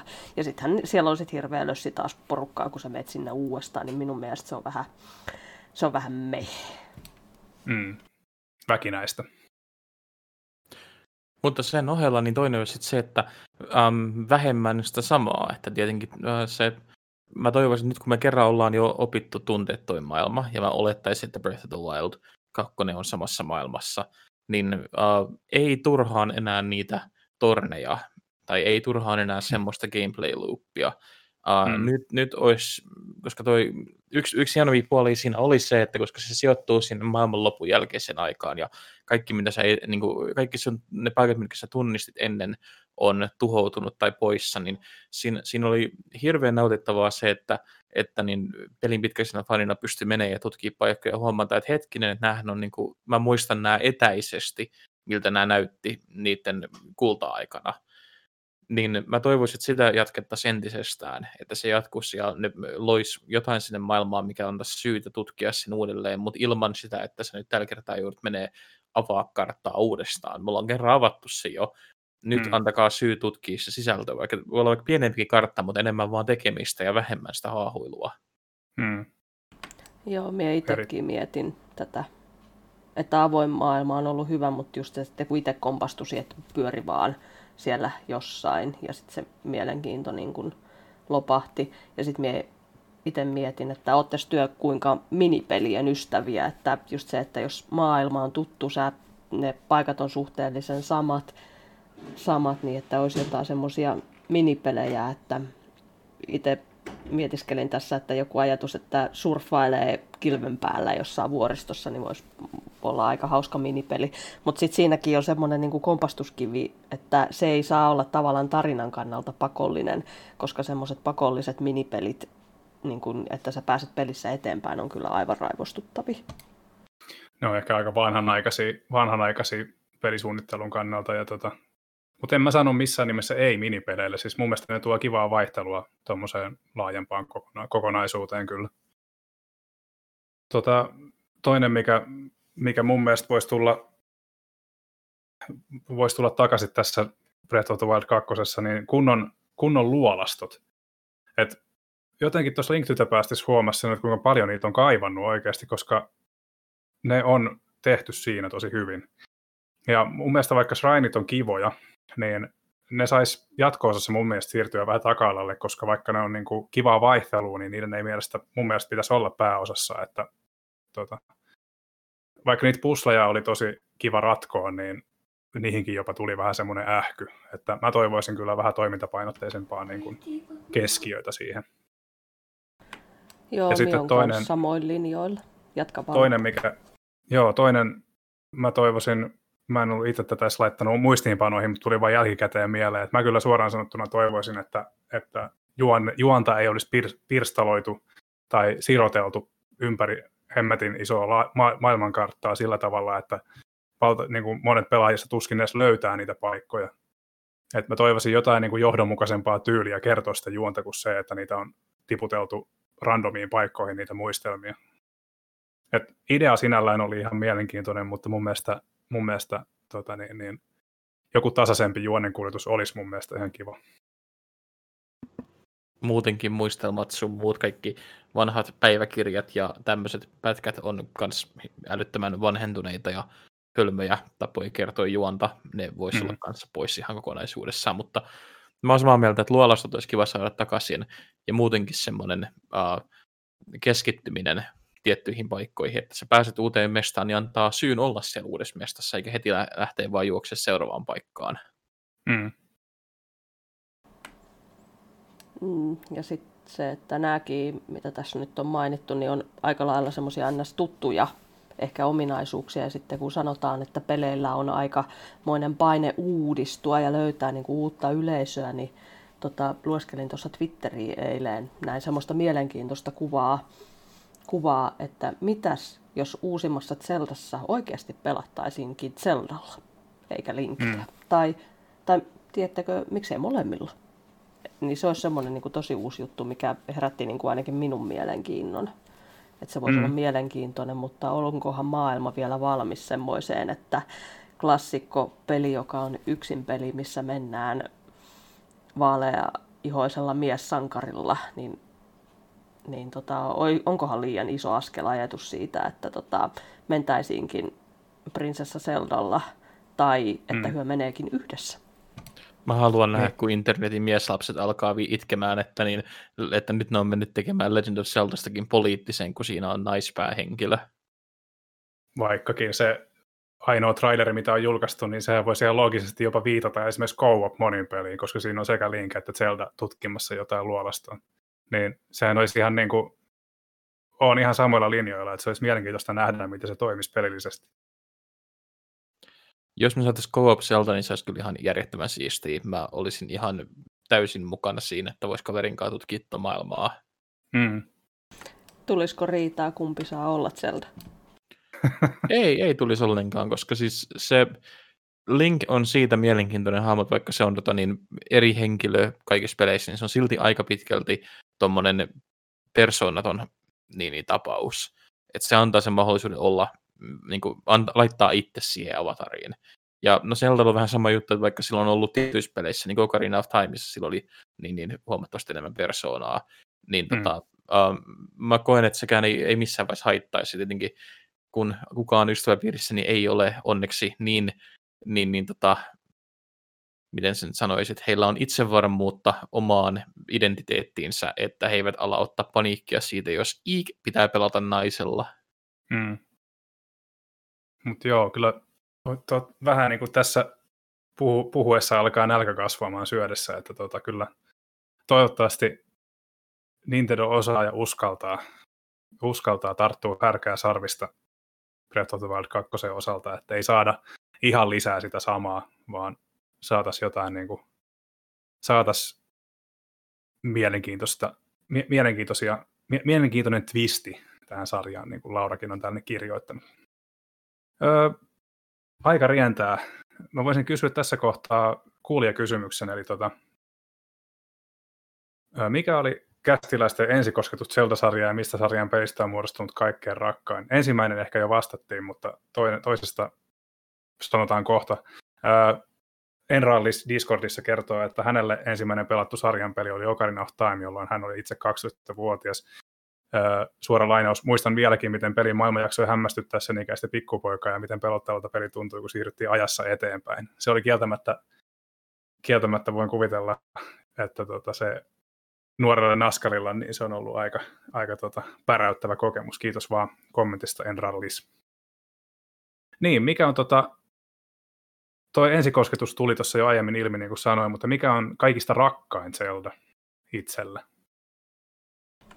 Kyllä se on Ocarina of Time itsellä vahva. Mä, se aina riippuu vähän. Nyt kun, mä, nyt kun mä tänään tai viime yönä Nintendo Directissä näin, että Skyward Sword tekee paluun, niin kyllä mun täytyy sanoa, että vaikka se ei ole pelinä paras, niin siitä on niin paljon lämpimiä muistoja, että mun tekisi mieli sanoa, että se. Mutta se riippuu, se kuten sanoin, niin se riippuu myös niin paljon päivästä, mistä on kulloinkin lämpimimmät muistot. Mitäs Joonatan? Kyllä sille varmaan se Link to the Past on, mutta mä sanoisin nyt näitä ihan vaihtelun vuoksi, niin mä rakastan suuresti ja syvästi myös tota Wind Wakeria. Hmm. Se on semmoinen, mikä äh, ainakin silloin aikanaan, silloin kun se tuli, niin se ihmisten reaktio siihen oli vähemmän kuin niin, niin iloinen. Ja siinä on hirvittävästi ongelmia, mitkä itse asiassa nämä myöhemmät uudelleen julkaiset on ratkaissut, että esimerkiksi se matkanteko oli aika paineaismaista välillä, varsinkin loppuun kohden mutta niin, siinä on niin älyttömän siisti se maailma, ja se oli niitä ekoja seldoja, mitkä niin, niin toi mukaan tämän idean maailmanlopusta, joka muokkaa sitä niin, niin Hyrulein maailmaa täysin. Mm. Niin mä oon si- sille niin lämpeen joka kerta, kun mä mietin sitä, ja mä odottaisin hyvin innolla, että me saataisiin siitä jonkinlainen remasteri kanssa. Mm. Ei muuta kuin HD-versiohan siitä on tehtykin. Ei muuta kuin pistä Wii Mä pistän niin, Wii U postissa enemmän. tulemaan. Ja... Oi joo, semmonen. Mä laitan sulle Wii Uun postissa tulemaan Wind Wakerin kerran, niin saat pelata, ei tarvi odotella sitä Switch-versiota. Uh, ai ai, nyt oikein hemmotellaan. Itse pelata sitten. alkuperäisellä GameCubella, sen on julkkarina sen aikanaan ostanut silloin vuonna 2002. Kyllä. Joo, keskustellaan näistä sitten priivana hiukan, hiukan tota kästin jälkeen, mutta tosiaan aika, kuten sanoin, niin ö, paremmuudesta voidaan aina keskustella, ja kun tässäkin huomaa, että miten, miten kun puhutaan, niin kuin, mikä aiheuttaa lämpimimpiä muistoja, niin sekin on myös niin suhteellista, että se voi olla ihan eri nimike kuin mitä pitää itse parhaana. Mutta nyt olemme tulleet siihen vaiheeseen, että siirrymme nyt vihdoinkin itse pääruokalajiin, eli Link to the muisteluun ja analysointiin. Ja tosiaan lähdetään liikkeelle ihan tästä, ihan tästä tota niin, tarinasta, eli tosiaan pähkinänkuoressahan se menee jotakuinkin sillä tavalla, että ensiksi ö, Linkin on löydettävä kolme riipusta, samalla kun Zelda, prinsessa Zelda ja sanotaan nyt vaikka Paappa, kun en nimeä muista, niin odottelee turvapaikassa, et tur, turvapaikassa, että tota Link kerää nämä kaikki tarvittavat jutut ja sekä myöskin Master Swordin. Ja sitten kun tullaan takaisin lopulta ja Link saa sen Master Swordin haltuunsa, niin sitten on tapahtunut pahoja asioita ja Zelda kidnapataan ja Link lähtee haastamaan tätä hänen kaappaajansa tänne Hyrulan linnaan, mutta hän myö, hän, vaikka hän saakin teilattua tämän Mörkölli väliaikaisesti, niin Mörkölli heittää hänet Dark Worldiin, eli pimeään maailmaan, ja tästä lähtee ur- urkenemaan sitten ihan kokonaan uusi seikkailu, voisi jopa sanoa. Koska äh, mun mielestä, en mä nyt muista, Ysä on jälkikäteen tutkinut peli, Kasari ja Ysärin pelimaailmaa jonkun verran, ja mun mielestä ainakin oma omalla kohdalla tämä fiilis on semmoinen, että aikanaan pelaajia on taas sykähdyttänyt juonenkäänne, jossa tämän jälkeen, niin kun on kerätty nämä kolme riipusta ja Master Sword, niin lähdetään, tota, lähdetään tutkimaan sitten tätä Dark Worldia, tätä rinnakkaisulottuvuutta, ja avautuu lopulta ihan peri, no, melkein kokonaan uusi maailma ja paljon uusia paikkoja tutkittavaksi, että saadaan kaikki kristallit kerättyä voin kuvitella tämän ajan pelaajille, jos tämän on kokenut uutena, niin tämä on ollut taatusti tosi tajunnan räjäyttävä kokemus. Ja mun mielestä se toimii niin kuin pelin rytmityksen kannalta edelleen tosi hyvin. Et esimerkiksi paremmin, myönnän sen, että toimii esimerkiksi paremmin kuin Ocarina of Timeissa.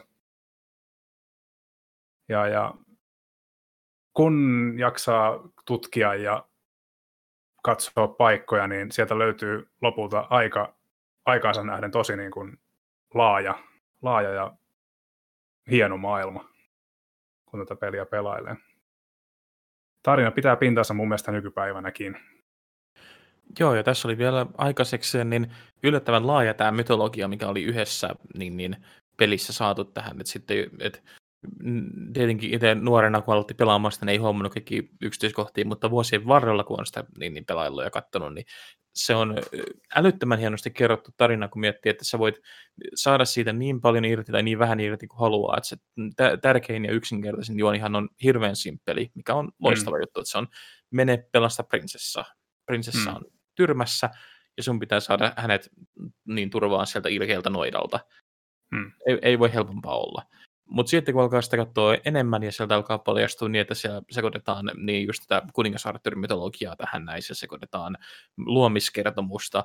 Ja sitten se, että se pelin niin, niin twisti ja pääpahis niin paljastetaan jo ihan muutama tunti pelin alusta, äh, jos, jos käy lukemassa kaikki niitä niin, niin, äh, historiankirjoja puhumassa porukalle ja osaa vähän pistää niitä niin, niin, yhteen, niin siellähän paljastetaan heti, heti alkuunsa jo, että niin, niin äh, tämä Varkaiden kuningas on niin, niin, äh, aikanaan etsinyt tätä niin, niin Triforcea ja on, on päässyt tuon puoleiseen sen perässä. Ja se, se, on, se on hyvin niin, niin yllättävä semmoinen veto, että ne on jo tuolloin tajunnut, että näinkin se voidaan kertoa. Mm. Ja tosiaan sitten tämä puolivälin twisti, missä paljastuu, että hei, että sä luulit, että sä oot päässyt pelin läpi, niin ha, ha, ha tässä on vielä kokonainen toinen peli jäljellä minkä tietenkin on rajoitettu maailmankartta, niin sehän on, on aikaisekseen ja edelleenkin semmoinen niin loistava hetki, mikä muovaa sitä käsitystä siitä, minkälainen sun pelimaailma voi olla, koska sen jälkeen siinähän on myös se, että asiat, mitä sä teet normaalissa maailmassa, vaikuttaa suoraan toiseen maailmaan ja toistepäin myös. Mm niin se, se on edelleen, siis mun, mun semmoinen fiilis, että se, se on syystäkin säilynyt semmoisena, minkä ihmiset pitää niin kuin referenssipisteenä, että tämä on niin kuin Zeldan näitä hyviä puolia, niin kuin parhaita hetkiä ja muutenkin pelimaan parhaita hetkiä, koska se on vanhentunut samalla tavalla kuin tähtien sota vanhenee, että mm. se Joseph Campbell-mainen sankarin matka pysyy niin tuoreena, vaikka mitä ikinä sille niin tekiskään. Mm. Mä oon toi mainio vertaus, me, vertaus tuohon Star Warsiin, koska mäkin olen just, just että niin, kuin, niin monen vanhan asian kanssa tulee se fiilis, että viittikö sitä katsoa tai viittikö sitä pelata, että onko se kestänyt oikeasti hyvin aikaa. Ja, öö, vertaus Star Warsiin on osuva, koska mun mielestä alkuperäinen Star Wars-trilogia, niin se, se vaan on kestänyt aikaa todella hyvin. Ja niin kuin tämä Link to the Pastin, niin tota, on ajaton tarina kaikin puolin. Joo, minä on kyllä niin kuin sillä samoilla linjoilla, että itse silloin kun en osannut englantia enkä tarinasta ymmärtänyt hölkäsen pöläystä silloin 2000, 1992, mutta sitten kun hommasin tämän Game Boy Advancelle 02 ja silloin jo arvosti tavallaan sitä tarinaa ja tutki niin kuin asiaa, niin se, että, että niin kuin Lore on niin kuin todella hyvä ja vaikuttava ja sitten juurikin tämä, että musta kun sille, että no niin, että nyt tämä homma on hoidettu ja hoidettu, että meillä on nyt eh, Master Sword ja kolme Pendantiumia maailma on pelastettu ja sitten tota, noita tulee ja summonaa viimeisen tota, vanhan miehen siellä niin kun sen prinsessa Zeldan sinne, että menee niin sanotusti sinettirikki ja sitten mm. niin kun maailma muuttuu pahaksi. Että mulla se karvat pystyy, kun mietin sitä niin kuin Dark Worldia ja sen musiikkia.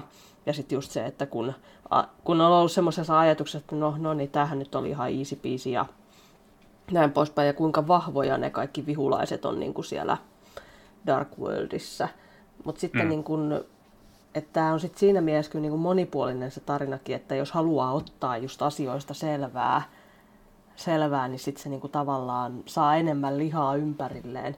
Mutta itse niinku siinä tarinassa on nämä kaikki vuodet niin kuin ehkä vaivannut se, että kun siinä ihan alussa, kun toimit vastoin setäsi ohjeita, että et jäänytkään sinne kotiin nukkumaan, vaan läksit perään ja sedälle kävi kalpaten, että kun hän yrittää siinä viimeisillä voimillaan sanoa jotain ja hänellä jää lause kesken, minun se häiritsee aivan tolkuttomasti, mitä hän oli sanomassa linkille. Ja sitten mm. niin mietin sitä, että kun Loressa sanotaan, että oli niin kuin, onko se nyt seitsemän vai kahdeksan tämmöistä viisasta miestä, jotka teki sen sinetin. Kuinka monta niitä nyt oli? Kahdeksan. Niin se, että sitten niin kuin nykypäivänä niin kuin ilmeisesti näiden viisaiden miesten niin kuin jälkeläiset on kaikki näitä neitoja, ja prinsessa mm. Zelda on yksi niistä, niin me on vähän silleen, että mm? että miten, että se asia niin kuin minua niin kuin vaivaa tässä niin kuin mm. jutussa. Aika kompleksia, vu- vu- kompleksia ottaen huomioon vuoden 1992 videopelit. Aika silleen mahtipontinen taustatarina on kyllä mukana. Öö, just se on ton kans hienoa justiin tuossa, että se ei ole mitenkään, niin kuin, se ei tuputa sitä tarinaa sulle, eikä ole mitään pakollisia puhekuplia, vaan just, että niin kuin Joonatan, sanotte molemmat, että, että lore on siellä, jos sitä haluaa, haluaa etsiä ja haluaa löytää asioita, jotka, jotka tosiaan tuo sitä maailmaa enemmän eläväksi, niin sitä löytyy sieltä, jos näin haluaa, että sitä ei mitenkään tyrkytetä sulle, niin se on mun mielestä niin kaikista hienoita siinä kyllä. Se on ehkä tota niin, tarinasta, tarinasta ehkä riittävästi. Öö, pelityyli on seuraavaksi käsittelyssä. Ja mun mielestä jotenkin pelityylillä itse siis, itse siis ajattelisin, että se on juurikin tämä tavallaan kontrollointityyli. Ja kun mun mielestä ylhäältä päin kuvattu Zelda, ja Zelda on todella ajaton konsepti, ja sen jotenkin todistaa monet, monet niin kuin vaikuttimia ottaneet pelit, niin kuin vaikka just Mega Drivella oli Crusader of Sent ja näitä ylhäältä päin kuvattuja seikkailupelejä on vaikka muille jakaa muutenkin. Niin. Toinen, mikä tuossa pelityylissä viehättää, on se, että 2D-pikseligrafiikka ja taide on kestänyt aikaa tosi hyvin verrattuna sitten vaikka myöhempiin 3D-tekeleisiin. Ja ö, tyyliseikoiltaan niin taistelu on, taistelu voisi laskea aika yksinkertaiseksi nykypäivän mittapuulla. Ja onhan se sitä, eihän sitä käy kiistäminen, mutta ö, sen kumminkin monipuolistuu pelin edetessä, kun kaikkea sun keräämää tavaraa voi niin kuin hyödyntää tosi luovalla tavalla, niin kuin just vaikka ö, pommeja tai jouskaria tai bumerangia, tai niin kuin, sulla on periaatteessa aika vapaat kädet siinä sit lopulta, kun, mitä, että kun ase tai arsenaalia alkaa kertymään, että sulla on aika vapaat kädet sitten, että miten sä voit niin kuin, taistella siinä pelissä. Joo, mi on ihan samoilla linjoilla, että tota, on todella hyvin kestänyt aikaa, että, niin kun, että niin kun kenttäsuunnittelu on ollut niin kun hyvää ja se, että niin kun kuinka monipuolinen hahmona Link on, ja se, että no, taistelut on ne sen ajan tyylisiä, että siinä ne on ehkä niin kuin vähän vanhentuneita muuta, mutta niin kuin, että hahmon kontrollointi on niin kuin todella hyvää ja semmoista vahvaa, että ja mietin nykypäivän pelejä, että siinä on aika, että varsinaisia bukeja on niin kuin todella vähän, mikä kertoo minusta siihen, siitä, että siihen on panostettu niin kuin todella paljon aikanaan. Että no, klitseiltä ei voi välttyä, että että jos tota, olette speedrunausta seurannut, joista Blink to the Past on yksi hyvin suosittu speedrunauspeli, niin olen nähnyt siinä, kun eräs tota, amerikkalainen speedrunaja oikeasti alkuperäistä SNESin peliä rikkoo, rikkoo mm. täysin, että siinä mielessä, että, että tota, siinä kohtaa niin kuin ajan hammas on purru, mutta, mutta, mutta noin muuten niin kuin värimaailma, musiikkimaailma ja se niin kuin pelin niin kuin pelityylin suunnittelu niin on kestänyt minun mielestä niinkin hyvin aikaa, että on juurikin ajaton. Että nykypäivänä näkee semmoisia pelejä, jotain indie-pelejä, jotka on niin kuin vähän niin kuin samanlaisella moottorilla tehty tänäkin päivänä näin 30 mm. vuotta myöhemmin liki. Mm. Se, mikä myös siitä tekee hyvän kaiken näiden muiden ohella, on se, että Link to the Past oli ensimmäinen Zelda-peli, joka esitteli ihan älyttömän monta asiaa, mitkä on edelleenkin sarjan näitä niin kuin kiintopisteitä, eli tämä hookshotti, master swordi, uh, Linkin tämä pyörivä hyökkäys, missä se heiluttaa miekkansa 316 ympärilleen, uh, ne on kaikki suoraan Link to the Pastista, ne luotiin tätä varten ja ne on säilynyt aika pitkälti muuttumattomina niin, niin 35 vuotta, mikä hmm. alkaa olla ihan häkellyttävä aika, että niin, ne on olleet niin, niin hyviä sen kehittämisen aikana, että ne kestää ja ne ei, ne ei tunnu vanhentuneen. Hmm. Kyllä. Just. Ja sitten, että, että sulla on aina se van, tai niin kuin kaksulotteinen Zelda, jonka pariin palata, mutta sitten, että on jotenkin niin siistiä tavalla, että sä voisit jotenkin, sä, sä voisit tehdä kaksulotteisen Zelda ja se tuntuisi silti edelleen tuoreelta. Monista 3D-peleistä ei voi sanoa samaa niin kuin, ollenkaan, että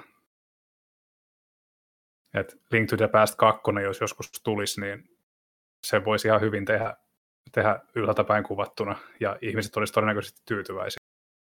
Mutta tota, ajasta ja tyylistä päästään tuohon pelaamisen mielekkyyteen, että kannattaako vuonna 1992 julkaistua peliä sitten pelata, että kuinka paljon sinne joutuu antaa anteeksi. Niin siis ehkä tässä rivien välistä pystyy jo toteamaan sen, että siis tämähän on edelleen tosi käypää tavaraa ja mukava pelata.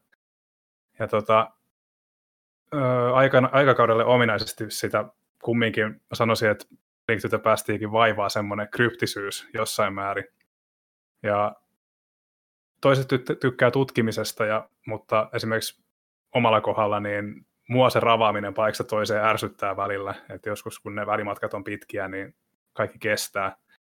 Mutta siihenkin saadaan tosiaan työkaluja, että kun linkille tulee se dash, niin sä pystyt siellä kartalla menemään vähän nopeammin, mikä kumminkin helppaa, helppaa sitten sitä ajankäyttöä. Öö, kumminkin, mikä tähän sitten... Kohtaa, kon... niin.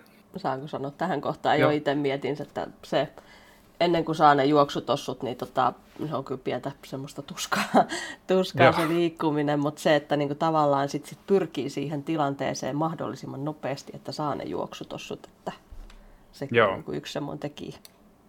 Joo, se on kyllä totta.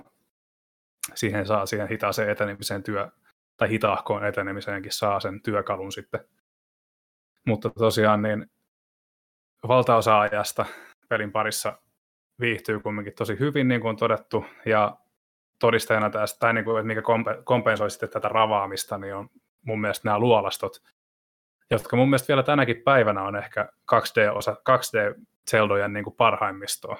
Että, että on niin kuin, mä oon jotenkin äimänä, että vuonna 1992 rakennettu peli ja kenttäsuunnittelu toimii niin hyvin edelleenkin. Että tota, hämmästyttävä.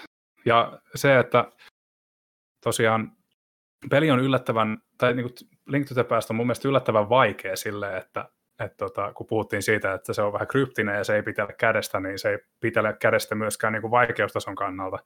Että pitää olla, he, pitää olla hereillä ja vaikka alkuun saattaa tuntua silleen, että no joo, että tässähän vaan hakataan yhtä nappia ja taistelu on tylsää ja bla bla, mutta niin kuin oikeasti sun, työkalu, sun, sun pitää oppia käyttää niitä työkaluja hyödyksi, koska muuten siitä tulee tosi vaikeaa siitä etenemisestä. Tietysti semmoiset, mm. jotka on pelannut se miljoona kertaa läpi, niin kuin Laura, niin ei nyt varmaan ajattele ihan samalla tavalla, mutta no. mulla kun ei ole kauheasti niitä läpipelukertoja, niin mä mun täytyy sanoa, että mä sain tälläkin kertaa kyllä skarpata vähän, että siinä ei ihan kuolo korjaa kaiken aikaa. No, minä nyt tähän väliin sanon, että ei se, ei se nyt ihan noin mene. että itse mietin, että jo silloin Peskana pelasin SNESillä ja sitten kun hommasin Advancelle, millä menin sen sitten ensimmäisen kerran läpi. Ja nytten, nytten tota alustana käytiin tota Nintendo Switchia, Mie tota, ensin aloitin tavallaan sillä pädi-osuudella, niin sitä, minusta se tuntui jotenkin ihan kamalan paljon vaikeammalta. Ja, ja suoraan sattu nekas linnassa, niin mulle tuli semmoinen tilanne, että minulla apua, minä kuolen, että ei, ei tämä nyt näin vaikea ole, että nämä on ensimmäiset viholliset, ketkä mua tulee vastaan. Ni, niin sitten minä laitoin telakkaa ja otin ohjaimen käteen, niin se tuntui minusta jotenkin niin kuin paljon helpommalta. Että mm. en tiedä, se voi olla, että se on mun korvien välissä oleva asia. Mutta se, että et joo, tosiaan, että vaikeusastetta ei voi vaihtaa, mutta se, että se on yllättävän vaikea loppujen lopuksi, että itse itse muistan, kun tota, pelailin sitä sitten tuolla viulla, tästä on nyt on mm. vuosia aikaa, niin tota, suoraan sanottuna mennäsin heittää ohjaamen seinään, kun minun se viimeinen bossi alkoi niin raivostuttaa, kun oli tyyli se yksi viimeinen hitti. Ja se mm. ei vaan niin kuin mennyt läpi, läpi niin tota, voi olla myös niin kuin tuskastuttavaa. Ja sitten toi, että niin kuin sanoit, että se ei pitele kädestä, että että periaatteessa jos haluaa pelkän niin kuin pelin läpäistä mahdollisimman nopeasti, niin, se niin kuin, siihen annetaan tavallaan niin kuin hyvät eväät. Mutta sitten se, että jos sinua kiinnostaa kaikki just niin kuin salaiset paikat ja salaiset luolastot ja kaikki ekstra tavarat, niin siinä on yllättävän paljon niin kuin pelattavaa. Et sen mm. saa nopeasti rykästyä läpi, jos haluaa, mutta sitten se, että jos haluaa tutkia, tutkia niin kuin paikkoja, niin sekin sitten niin kuin antaa hyvin niin kuin laajan mahdollisuuden. Että mm. siinä on vähän niin kuin kummalle, monenlaiselle pelaajalle sitten niin kuin pelattavaa, mikä tekee siitä sitten mielekkään omasta mielestä. Niin, siinä on niin kuin, ja sitten just, että kun saat niitä uusia kykyjäkin siinä, niin sitten se tutkiminenkin on tavallaan, että sun ei tarvi nuohota välttämättä joka nurkkaa edes, että kun sä etenet paikasta toiseen, niin sitten sulla tulee yhtäkkiä vastaan tilanteita, että aa, nyt, tota, nyt mä pystyn nostamaan tämän kiven tästä, tai että nyt mä pystyn törmäämään tähän, tai sitä sun tätä, että niin kun se kans tavallaan semmoinen johdattelukin toimii siinä suhteellisen hyvin, että sä löydät niitä asioita siinä jo ihan vaan silleen toteamalla, että ai niin, viimeksi mä en päässyt tähän, mutta nyt, nythän mulla on tämmöinen juttu, jonka avulla mä pääsen tähän, niin se maailma on rakennettu siinäkin mielessä tosi hyvin ja tekee siitä just niin kuin mielekkään pelattavan. Onko tota ajan hammas purrut teidän mielestä Link to the Past, ja onko se, onko se, pitäisikö se jättää jo omaan arvoonsa vai voiko sitä edelleen suositella lämpimästi vuonna 2021? Ehdottomasti. Ehdottomasti on, kyllä. Joo, siis nyt kun tätä varten kun meni uudestaan pelaa sitä, niin jopa ilman nostalgiakakkuloita, niin tota, se vaan toimii häkellyttävän hyvin. Ja meillä oli itse niin, että kun mä pelailin sitä tuolla niin, niin olohuoneessa telkkarilla, niin, niin sieltä tuli pari kertaa ihan vaimokin katsomaan ja totesi, että tämä on niin kuin hämmentävää, että tämä edelleen näyttää niin kuin mukaansa tempaavalta ja niin, niin tuntuu uudelta. Se, se ei mm. tunnu silleen vanhalta niin kuin moni muu peli. Mm.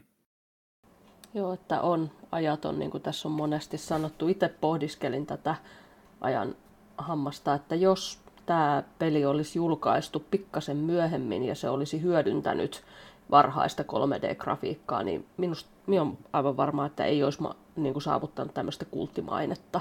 Ei kukaan muistaisi tätä peliä, jos näin olisi tapahtunut. Että ihan hyvä, että Nintendolla käyttivät niin sanotusti tätä vähän vanhempaa pelisuunnittelua. Muistelen jonkun jossain sanoneen, että, että kun silloin niin kuin ensimmäiset 3D, nämä tämmöiset palikkapelit tuli, tuli tota joillekin vissiin just Dreamcastille ja muuta, että vissiin Seekalla nauroivat, että miksi työ teet tuommoisella vanhalla tekniikalla, ei se ketään kiinnosta, niin kyllä näyttivät pitkään enää sinne minun mielestä.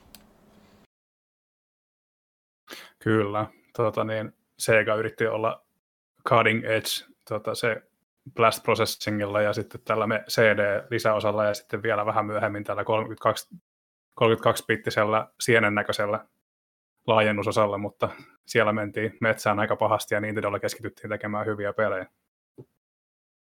Ja toi CD-aikakauden niin kun, harmitus on ehkä se, että niitä 2D-pelejä ei, että oli semmoinen tavallaan tyhjiö 2D-peleillä jossain kohtaa, että, että esimerkiksi PlayStationillakin, niin jos miettii hyviä kaksulotteisia pelejä, niin eipä sieltä tule mieleen Symphony of the Night ja Heart of Darkness ja Apes Exodus ja tämmöisiä, että ne on hyvin paljon harvemmassa, mutta sitten kun miettii niitä merkkiteoksia, niin usein tulee mieleen nämä kaksulotteiset tekeleet ensimmäisen sieltäkin, koska 3D ei ole kestänyt aikaa niin hyvin.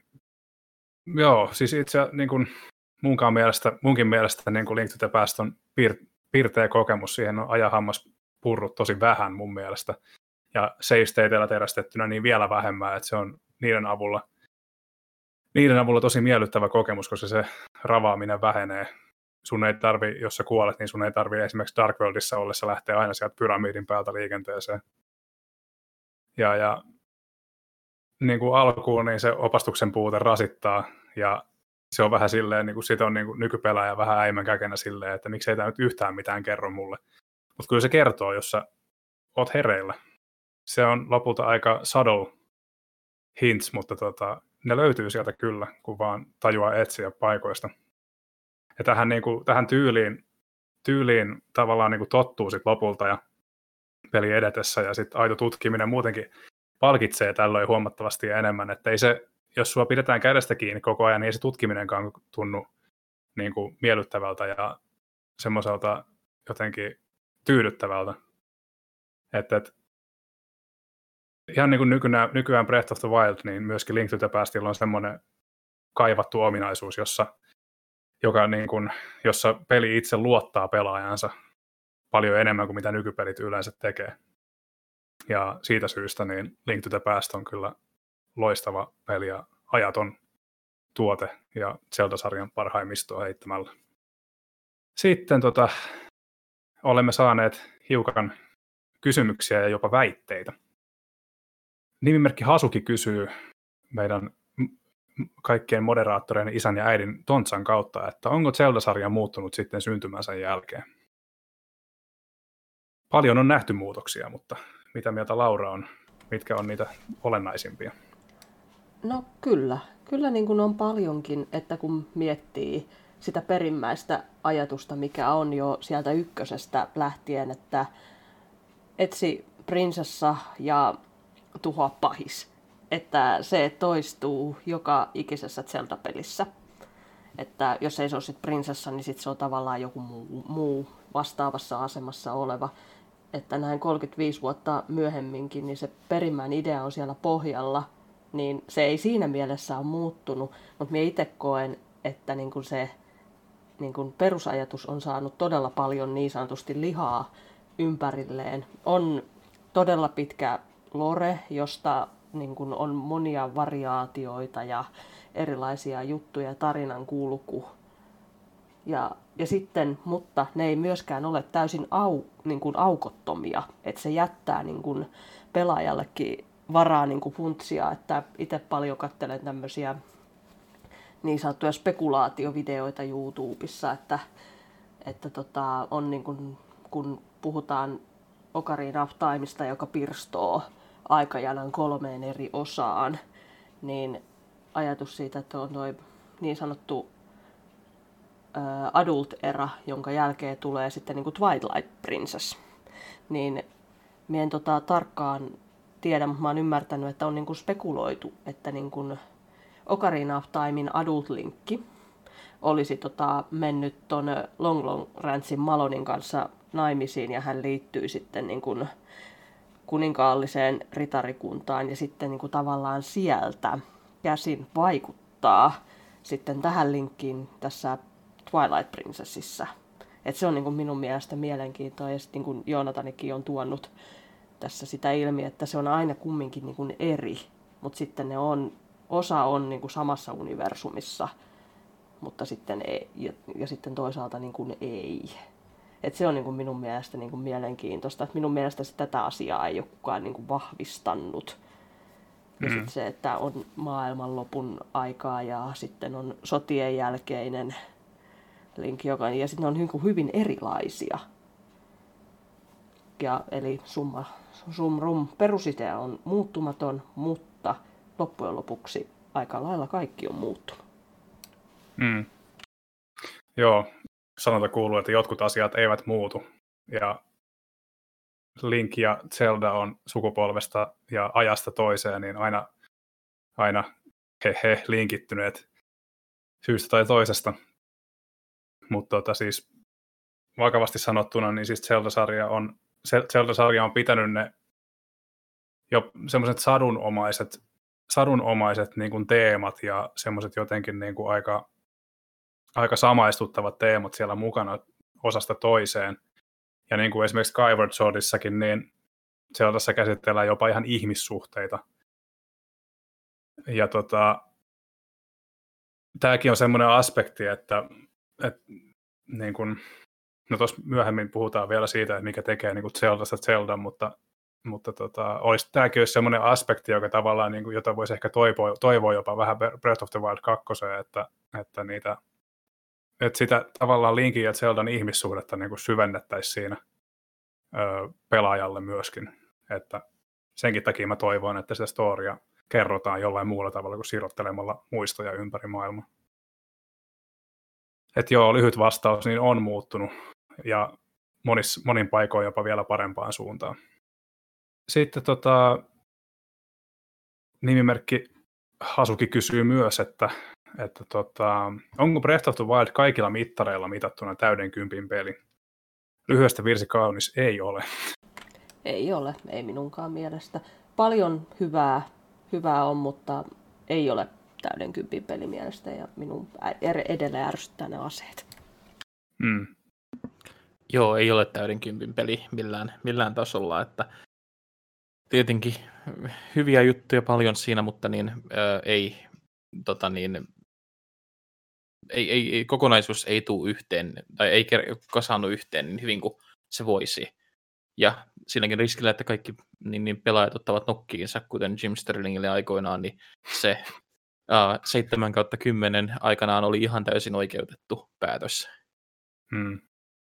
Joo, mä en yhtään niin kuin jälkikäteen mietitty, mietittynä, niin se oli hyvinkin rohkea, rohkea veto tavallaan Sterlingilta, vaikka nyt niin kuin monin paikoinen herran kanssa ehkä samaa mieltä olen, mutta hän, on, hän yleensä perustelee aika hyvin niitä pointtejaan, niin se oli ihan, en mä ehkä niin, mä en itse ehkä menisi ihan seiskan tasolle, mutta sanotaan semmoinen vahva konsolivin asteikolla 4 kautta 5 ja sitten omalla asteikolla aika vahva 9, 9 tota, niin antaisin, mutta ei ole missään nimessä täyden kympin peli. Sitten Hideo, Mia- Hideo Miyamoto foorumilta lähettää, että Twilight Princess, muut mielipiteet on vääriä. Niin Twilight, Twilight Princess mihin liittyy? Ja siis siihen, että, että, niin kuin, että se on hyvä vai? Niin mun mielestä se on niin kuin ehkä mun mielestä se on yksi keskinkertaisempi Zelda-pelejä, mitä on, koska just Link on emo ja se on ärsyttävää. Ja siinä se maailma oli, oli tavattoman tylsä myöskin. Mm. No minä tykkäsin tästä linkistä ehkä kaikista eniten, eniten mutta siis niin kuin, ja Mitna niin kuin hahmona on minun mielestä niin kuin tosi vahva, että hänestä mm. minä niin kuin pidin. Ja minun harmittaa, että hänen niin kuin se todellinen muoto tulee esiin niin myöhään. Minusta se olisi voinut tulla vähän ehkä aikaisemmin. Mutta, tota, mutta sitten niin kuin mietin, niin kuin, no maailma on niin kuin aika suppea. Suppea mm. niin kuin jotenkin, kun miettii esimerkiksi kun aikanaan kun Ocarina of Time tuli, kun se avoin maailma, kaikki oli silleen niin kuin wow. Mutta tässä niin kuin sitä hyvin paljon rajoitetaan, sitä maailmassa kulkemista. Ja sitten minusta Chant on vähän kummallinen hahmo. Mien saa niin kuin, hänestä jotenkin en saa niin kuin mitään irti. Ja sitten mm. yksi keskeinen asia, mikä minua siinä pelissä ärsytti, on se, että tota, Zelda jää Mitnan varjoon.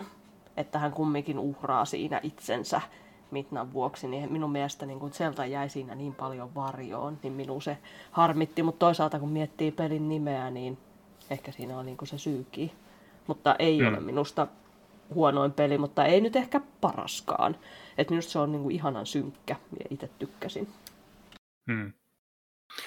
Se on ehkä, ehkä tämä on taas niitä juttuja, että pitäisi, niin kuin, että se elämänvaihekin voi vähän just vaikuttaa siihen, että mistä tykkää milläkin hetkellä. Et voi olla, että kun en ole vuosikausiin Twilight Princessiin koskenut, niin ehkä se, ehkä se voisikin olla sitten yhtäkkiä, niin kuin, yhtäkkiä vähän miellyttävämpi kokemus, mitä se silloin oli. Mutta tosiaan Twilight Princesskin oli aika lineaarinen kokemus, mitä mä nyt muistan siitä. Ja joo, siis Midna oli kiva. Midna oli hauska, hauska hahmo kyllä se on, se on todettava kyllä, että tota, en, en siitä mene. Si, siitä, si, sille en väitä vastaan, mutta tosiaan, jos ehkä Twilight Princess tuli väärään aikaan omassa, omaa elämää katsottu, niin kuin katsottuna, mutta, mutta, mutta ei, ole, ei ole huono, mutta ehkä unohdettavin sieltä omissa kirjoissa. Öö, sitten tota, viime, viime yönä, eli keskiviikkoyönä, nauhoituskes- nauhoitushetkellä keskiviikkoyönä viime yönä ää, oli Nintendo esitteli tai piti Directin, lähes tunnin mittaisen Directin ensimmäisen sitten öö, puolentoista vuoteen, kuinka pitkä aika sitten nyt onkaan. Mutta siellä saatiin, siellä saatiin kuin saatiinkin vähän Zelda-uutisia ja Uh, Breath of the Wild 2 uutisia me emme saaneet, kuten tuli tuossa jo todettua, mutta Skyward Sword saa HD-julkaisun Switchille, ja Twitterissä huhuillaan myös Wind Wakerin Twilight Princessin saapumista tänä vuonna. Öö, taisin tuossa jo mainita, että mä ilomielin tartun Skyward Swordin uudestaan ja tota, odotan uusinta kierrosta innolla. Öö, mä toivoisin kyllä, että Wind Waker ja Twilight jätetään sikseen ainakin siksi aikaa, kunnes tota käsikonsolitavaraa saadaan Switchin ulottuviin. Että, et ensiksi mä toivoisin, niin kuin, että Oracle-pelit tulisi ja DS-pelit saataisiin toimimaan jotenkin järkevästi, mutta ennen kaikkea Capcomin valtavan aliarvostettu Miniscap saisi tulla Switchille myöskin. Joo, mä oon sunkaan ihan samoin linjoilla, että kun Wind Waker ja Twilight ne on kumminkin tehty niin kuin HD-versiona jo, että itsekin kaipaan näitä niin kuin Advancen ja DSn ja Game Boynkin pelejä, että ne vois, itsellä tuli tässä mieleen, kun tuossa 2003 vähän Wind Wakerin jälkeen GameCubelle julkaistiin tämmöinen Collector Edition, joka, jonka sai vain ja ainoastaan, jos osti niin kuin tota, tota, teema ton GameCubein itselle. Se löytyy tuolta, tuolta hyllystä, niin siinä kun on kokoelma, että siinä on ensimmäinen Zelda, toinen Zelda, Ocarina of Time ja Major Maski, niin itse hmm kutkuttaa ajatus, että olisi joku tämmöinen vähän vastaava kombo sitten niin kuin näistä DS-peleistä. Jotkut, mm. kaikki ei niistä tykkää, mutta, mutta itse niin kuin tykkään ja näkisin ne, että jos ne tulisi Nintendo Switchille tämmöisenä kokoelmana, ja mikä mm. olisi parempi kuin juhlavuosi. Niin, siis just Phantom Hourglass ja Minis, ei, ei Minis, kun siis tämä Spirit Tracks, ne on charmantteja pelejä molemmat, mutta yhtään isokoureisemmat ihmiset on varmaan monet todennut, että sitä on täysin mahdoton ohjata silleen miellyttävästi sen kynä, kynä ohjattavuuden takia. Niin olisi kyllä siistiä tosiaan nähdä, että nämä kaksi, miksei nyt nämä muutkin aiemmin mainitut tulisi sitten jollain kokoelmapakettina Switchille. Tietysti kun Nintendo on kyseessä, niin sen täytyy olla jotenkin looginen, looginen paketti, eli että, että miten saadaan loogisesti yhteen kaikki nämä DS-perit, Miniscap ja Oracle-perit, niin se on sitten toinen juttu, mutta kumminkin niin olisi, olisi mukana nähdä joku tämmöinen yhteispaketti kyllä. Öö, mitä myös julkistettiin Skyward Sword HDn ohella, niin oli nämä uudet Joy-Conit, ja tosiaan Skyward Swordhan hyödyntää liikeentunnistuksen lisäksi myös padiohjausta, mikä on varmasti hyvä ratkaisu niiden kannalta, jotka inhosivat sitä liikkeentunnistusta alun perin. Mutta kun mä katson näitä joikoneja tässä on erity, erityisen nätit väritykseltään, niin kyllä, vaikkei nyt tällä hetkellä ohjaamme driftaakaan, niin kyllä ne varmasti kesän mennessä sitä tekee, niin tässä olisi taas kiva, kiva tekosyy hommata uudet soikonit nätillä Zelda-värityksellä. Tekisi kyllä mieli hommata. Joo, ovat kauniita. Itse tässä mietin, että raattiiko ostaa. Ja jos raatti nostaa, niin voi olla, että en raatti käyttää sitten. Täällä on tota, niin. muutama kun itsellä toi Nintendo Switch on tota Pokemon Edition, ja siitä mm. on toinen Joy-Coni vähän niin kuin vinksallaan, pitäisi varmaan huoltoa laittaa, niin en ehkä, en, ja jos raatti nostaa, niin sitten ne menee tonne lasin taakse ja sanon muksuille, että näihin ei kosketa, ja piste. Mm. Kyllä. No mä ajattelin, että jos ne joskus taloon tulee, niin mä teen saman kuin tälle mun kultaiselle viiremotelle, että kyllä se pelaamiskäyttöön menee sitten. Että, että, että vaikka todennäköinen toivo elää sen suhteen, että niitä tulee kaupoihin kumminkin merkittäviä määriä, koska tätä Mario-teemaista Switchiä on ilmeisesti tullut kumminkin suhteellisen, suhteellisen niin kuin järkevä määrä kauppoihin, että se ei ole heti loppunut kesken, toisin kuin vaikka tämä Animal Crossing Switch, niin tota, toivo elää siitä, että Nintendo on saanut ö, tuotantonsa hyvään käyntiin ja siitä tulee tarpeeksi. Sitten tota, sivustomme kautta, eli mikä sivusto? No tietenkin konsoli, www.konsolifin.net kautta sai äänestää parasta Zelda-peliä kautta aikain. Ja tosiaan äänestys on päättynyt. Sen vei aika odotetusti. Sori vaan Joonatan, niin Ocarina of Time. 11, 11 äänellä. Ääniä tuli siis kaikkiaan huikeat 26 kappaletta. Breath of the Wild toisena, mutta aika pienellä erolla sitten näihin muihin, eli tota, kaksi ääntä on, Breath of the Wild saa neljä ääntä ja sitten kaksi ääntä on saanut Link to the Past, Link's Awakening, Majora's, Majora's Mask ja Twilight Princess kaikkien yllätykseksi. Öö, melko odotettuja tuloksia. Toki mua vähän jopa yllättää toi, että Twilight Princess on, noin, on saanut, on päässyt tänne niin kuin äänten saaneiden joukkoon, mutta makuasioista ei sovi kiistellä. Demokratia oli virhe. taisi, ei kai nyt sentään. Suomalaiset on aina oikeassa vai miten se sanotaan? Tai ihmiset ylipäätään. Niin. Kansa on puhunut, kuten sanotaan. Mennään sitten vielä tässä viimeisen aja, ai, aiheeseen, eli Zelda-sarja ilmiönä. Me tosiaan puhuttiin tuossa kästin alkajaisiksi, että, että monissa on herättänyt hämmennystä se, että Zelda-nimi, perin nimessä esiintynyt hahmo Zelda ei olekaan sarjan pääsankari, niin minkä ikäisenä se lopulta sinulle selvisi ja miten siihen asiaan reagoit? Se selvisi siinä heti alussa, kun se niin, niin, pelin takakansi ilmoittaa, että sen nimi on Link. Hmm. Mä, jos mä en englantia osannut, niin mä muistelisin, että, että ainakin Ocarina of Timea pelatessa, kun ne puhutteli sitä Link-nimellä, niin siinä se ainakin sitten tuli ilmi. Joo, itse en katsonut niin tarkkaan noita kansia, että silloin 92 niin tota, en tiennyt edes muistanut sitten pelin nimeä ja sitten kun sen nimen sai keksiä siinä alussa niin kuin Ocarina of Timeissakin sitten, kun kaikki, keiden nimen sai, nimeen sai vaikuttaa, niin minulla ne oli aina Leon. Ja mä olin hyvin hämmentynyt, kun tota, Ocarina of Timeissa päästiin ensimmäisen kerran sinne tota, Hyrylle linnaan ja siellä oli hahmo, mä en oikein tiennyt mikä se oli se hahmo, et niin, ja sitten hän kertoo olevansa prinsessa Selda.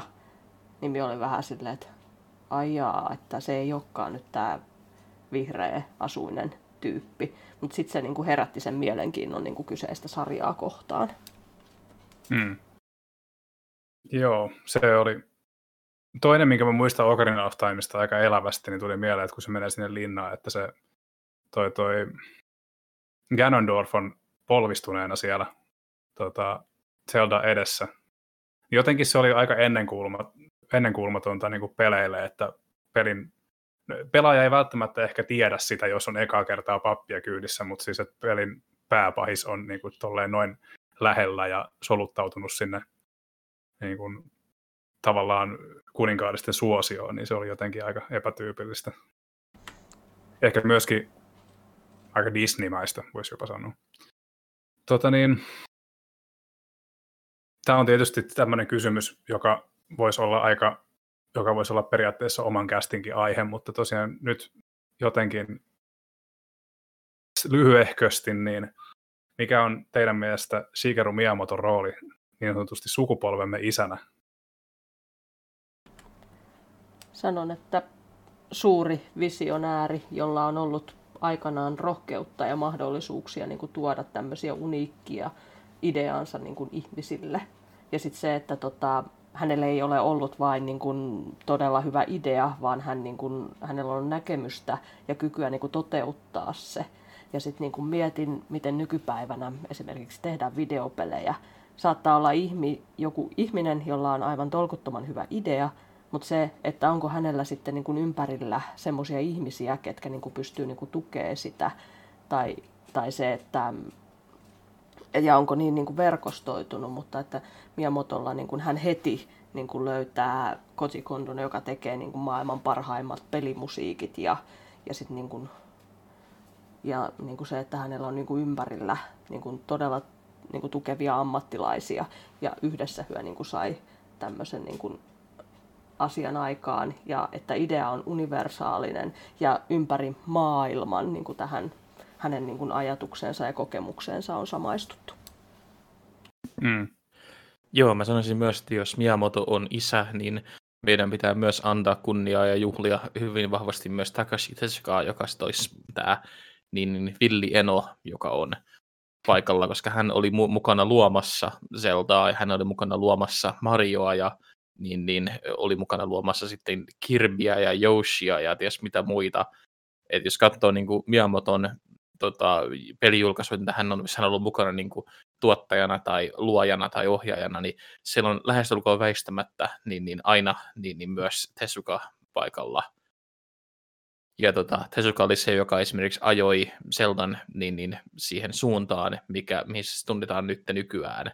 Ja niin, niin, hän, hän oli siellä niin kuin antamassa sitä tärkeää niin palautetta, millä Miyamoto sitten auttoi luomaan tätä kokonaisuutta, niin kyllä he molemmat on semmoisia, että jos ikinä luodaan kunnon museo, pelimuseo pelihistoriasta joskus kau- kaukaisessa tulevaisuudessa, niin mä toivon, että siellä on heti etuovella niin patsaina nämä kaksikko.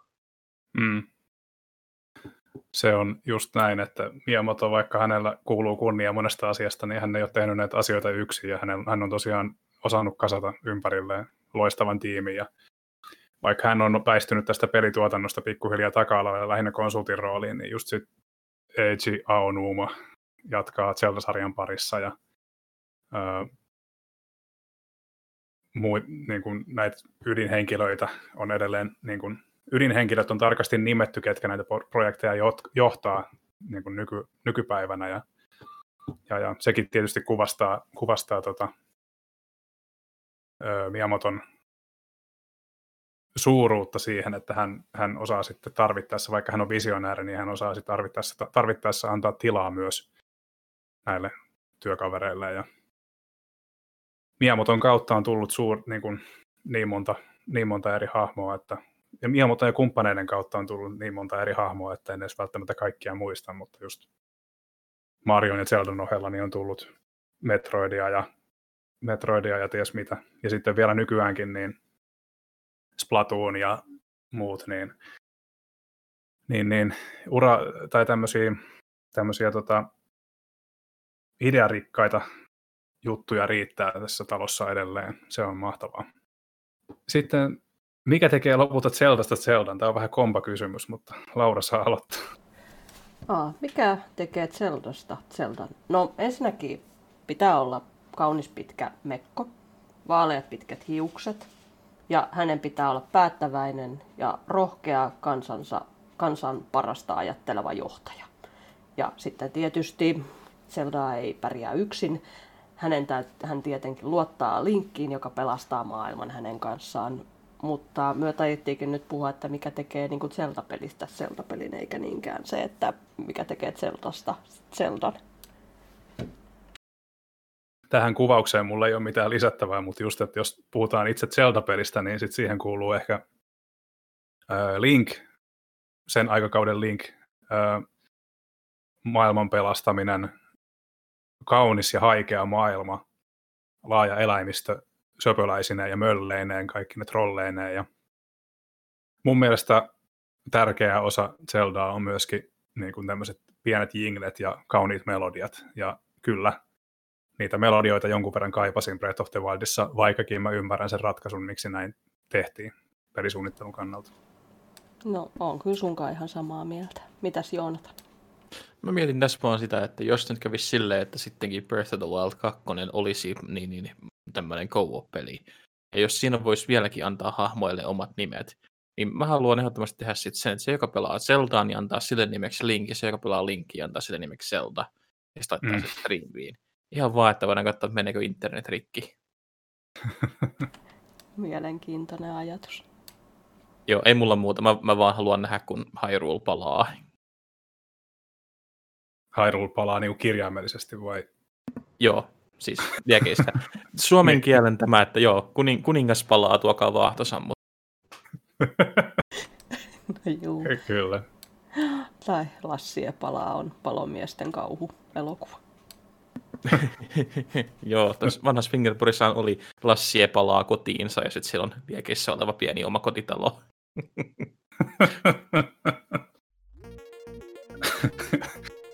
Kyllä, tai tota niin, kirjaimellisuuksiin ja fingerporivitseihin, niin on varmaan ihan, varmaan ihan hyvä lopettaa tämä zelda kästi. Tota, tää... tuntuu siltä. Jos ei nyt polteta hyrylejä kuitenkaan. Joo, kyllä mä Poltetaan toivon, ne hyry... tyhmät tornit sieltä. Joo, ne voidaan, ne voidaan pistää maan tasalle, mutta muuten niin Hyrulle toivottavasti pysyy, pysyy, pysyy elinvoimaisena vielä tulevaisuudessakin. Oh, onpas jotenkin, jotenkin tuntuu, että on päästy vasta alkuun tämän pelisarjan parissa, mutta jo, jotenkin johonkin se on, johonkin se on lyötävä tämä, tota, tämänkin kästin päätös. Ja, öö, virkistävä aikamatka läpi vuoteen 1992 ja takaisin. Ja jotenkin oli mahtavaa keskustella teidän kanssa tästä, tästä ikonisesta pelisarjasta. Ja tota, öö, kiitos suuresti Joonatan ja Laura Kiitos, tämänpäiväisestä. Aina ja ihana olla. Kiitoksia itsellesi. kiitos samoin. Kiitos samoin kovasti. Ja tota, öö, koska tämä on Konsolifin podcast, niin minun on tehtävä nämä tyypilliset öö, vastuut. Eli muista seurata meitä somessa, eli Twitterissä, Facebookissa ja Instagramissa. Sekä muista käydä tasaisin väliajoin osoitteessa www.konsolifin.net. Siellä löytyy uutisia, arvosteluja, artikkeleita ja elinvoimainen foorumi, joka on täysin, täysin epätyypillistä nykypäivänä. Kysymyspyynnöt ynnä muut voidaan, voi laittaa Discordissa, saitilla tai somessa. Ja seuraavassa jaksossa sitten taas jotain ihan muuta. Nyt se on mun puolesta. Moi moi! Moi moi! Morjes.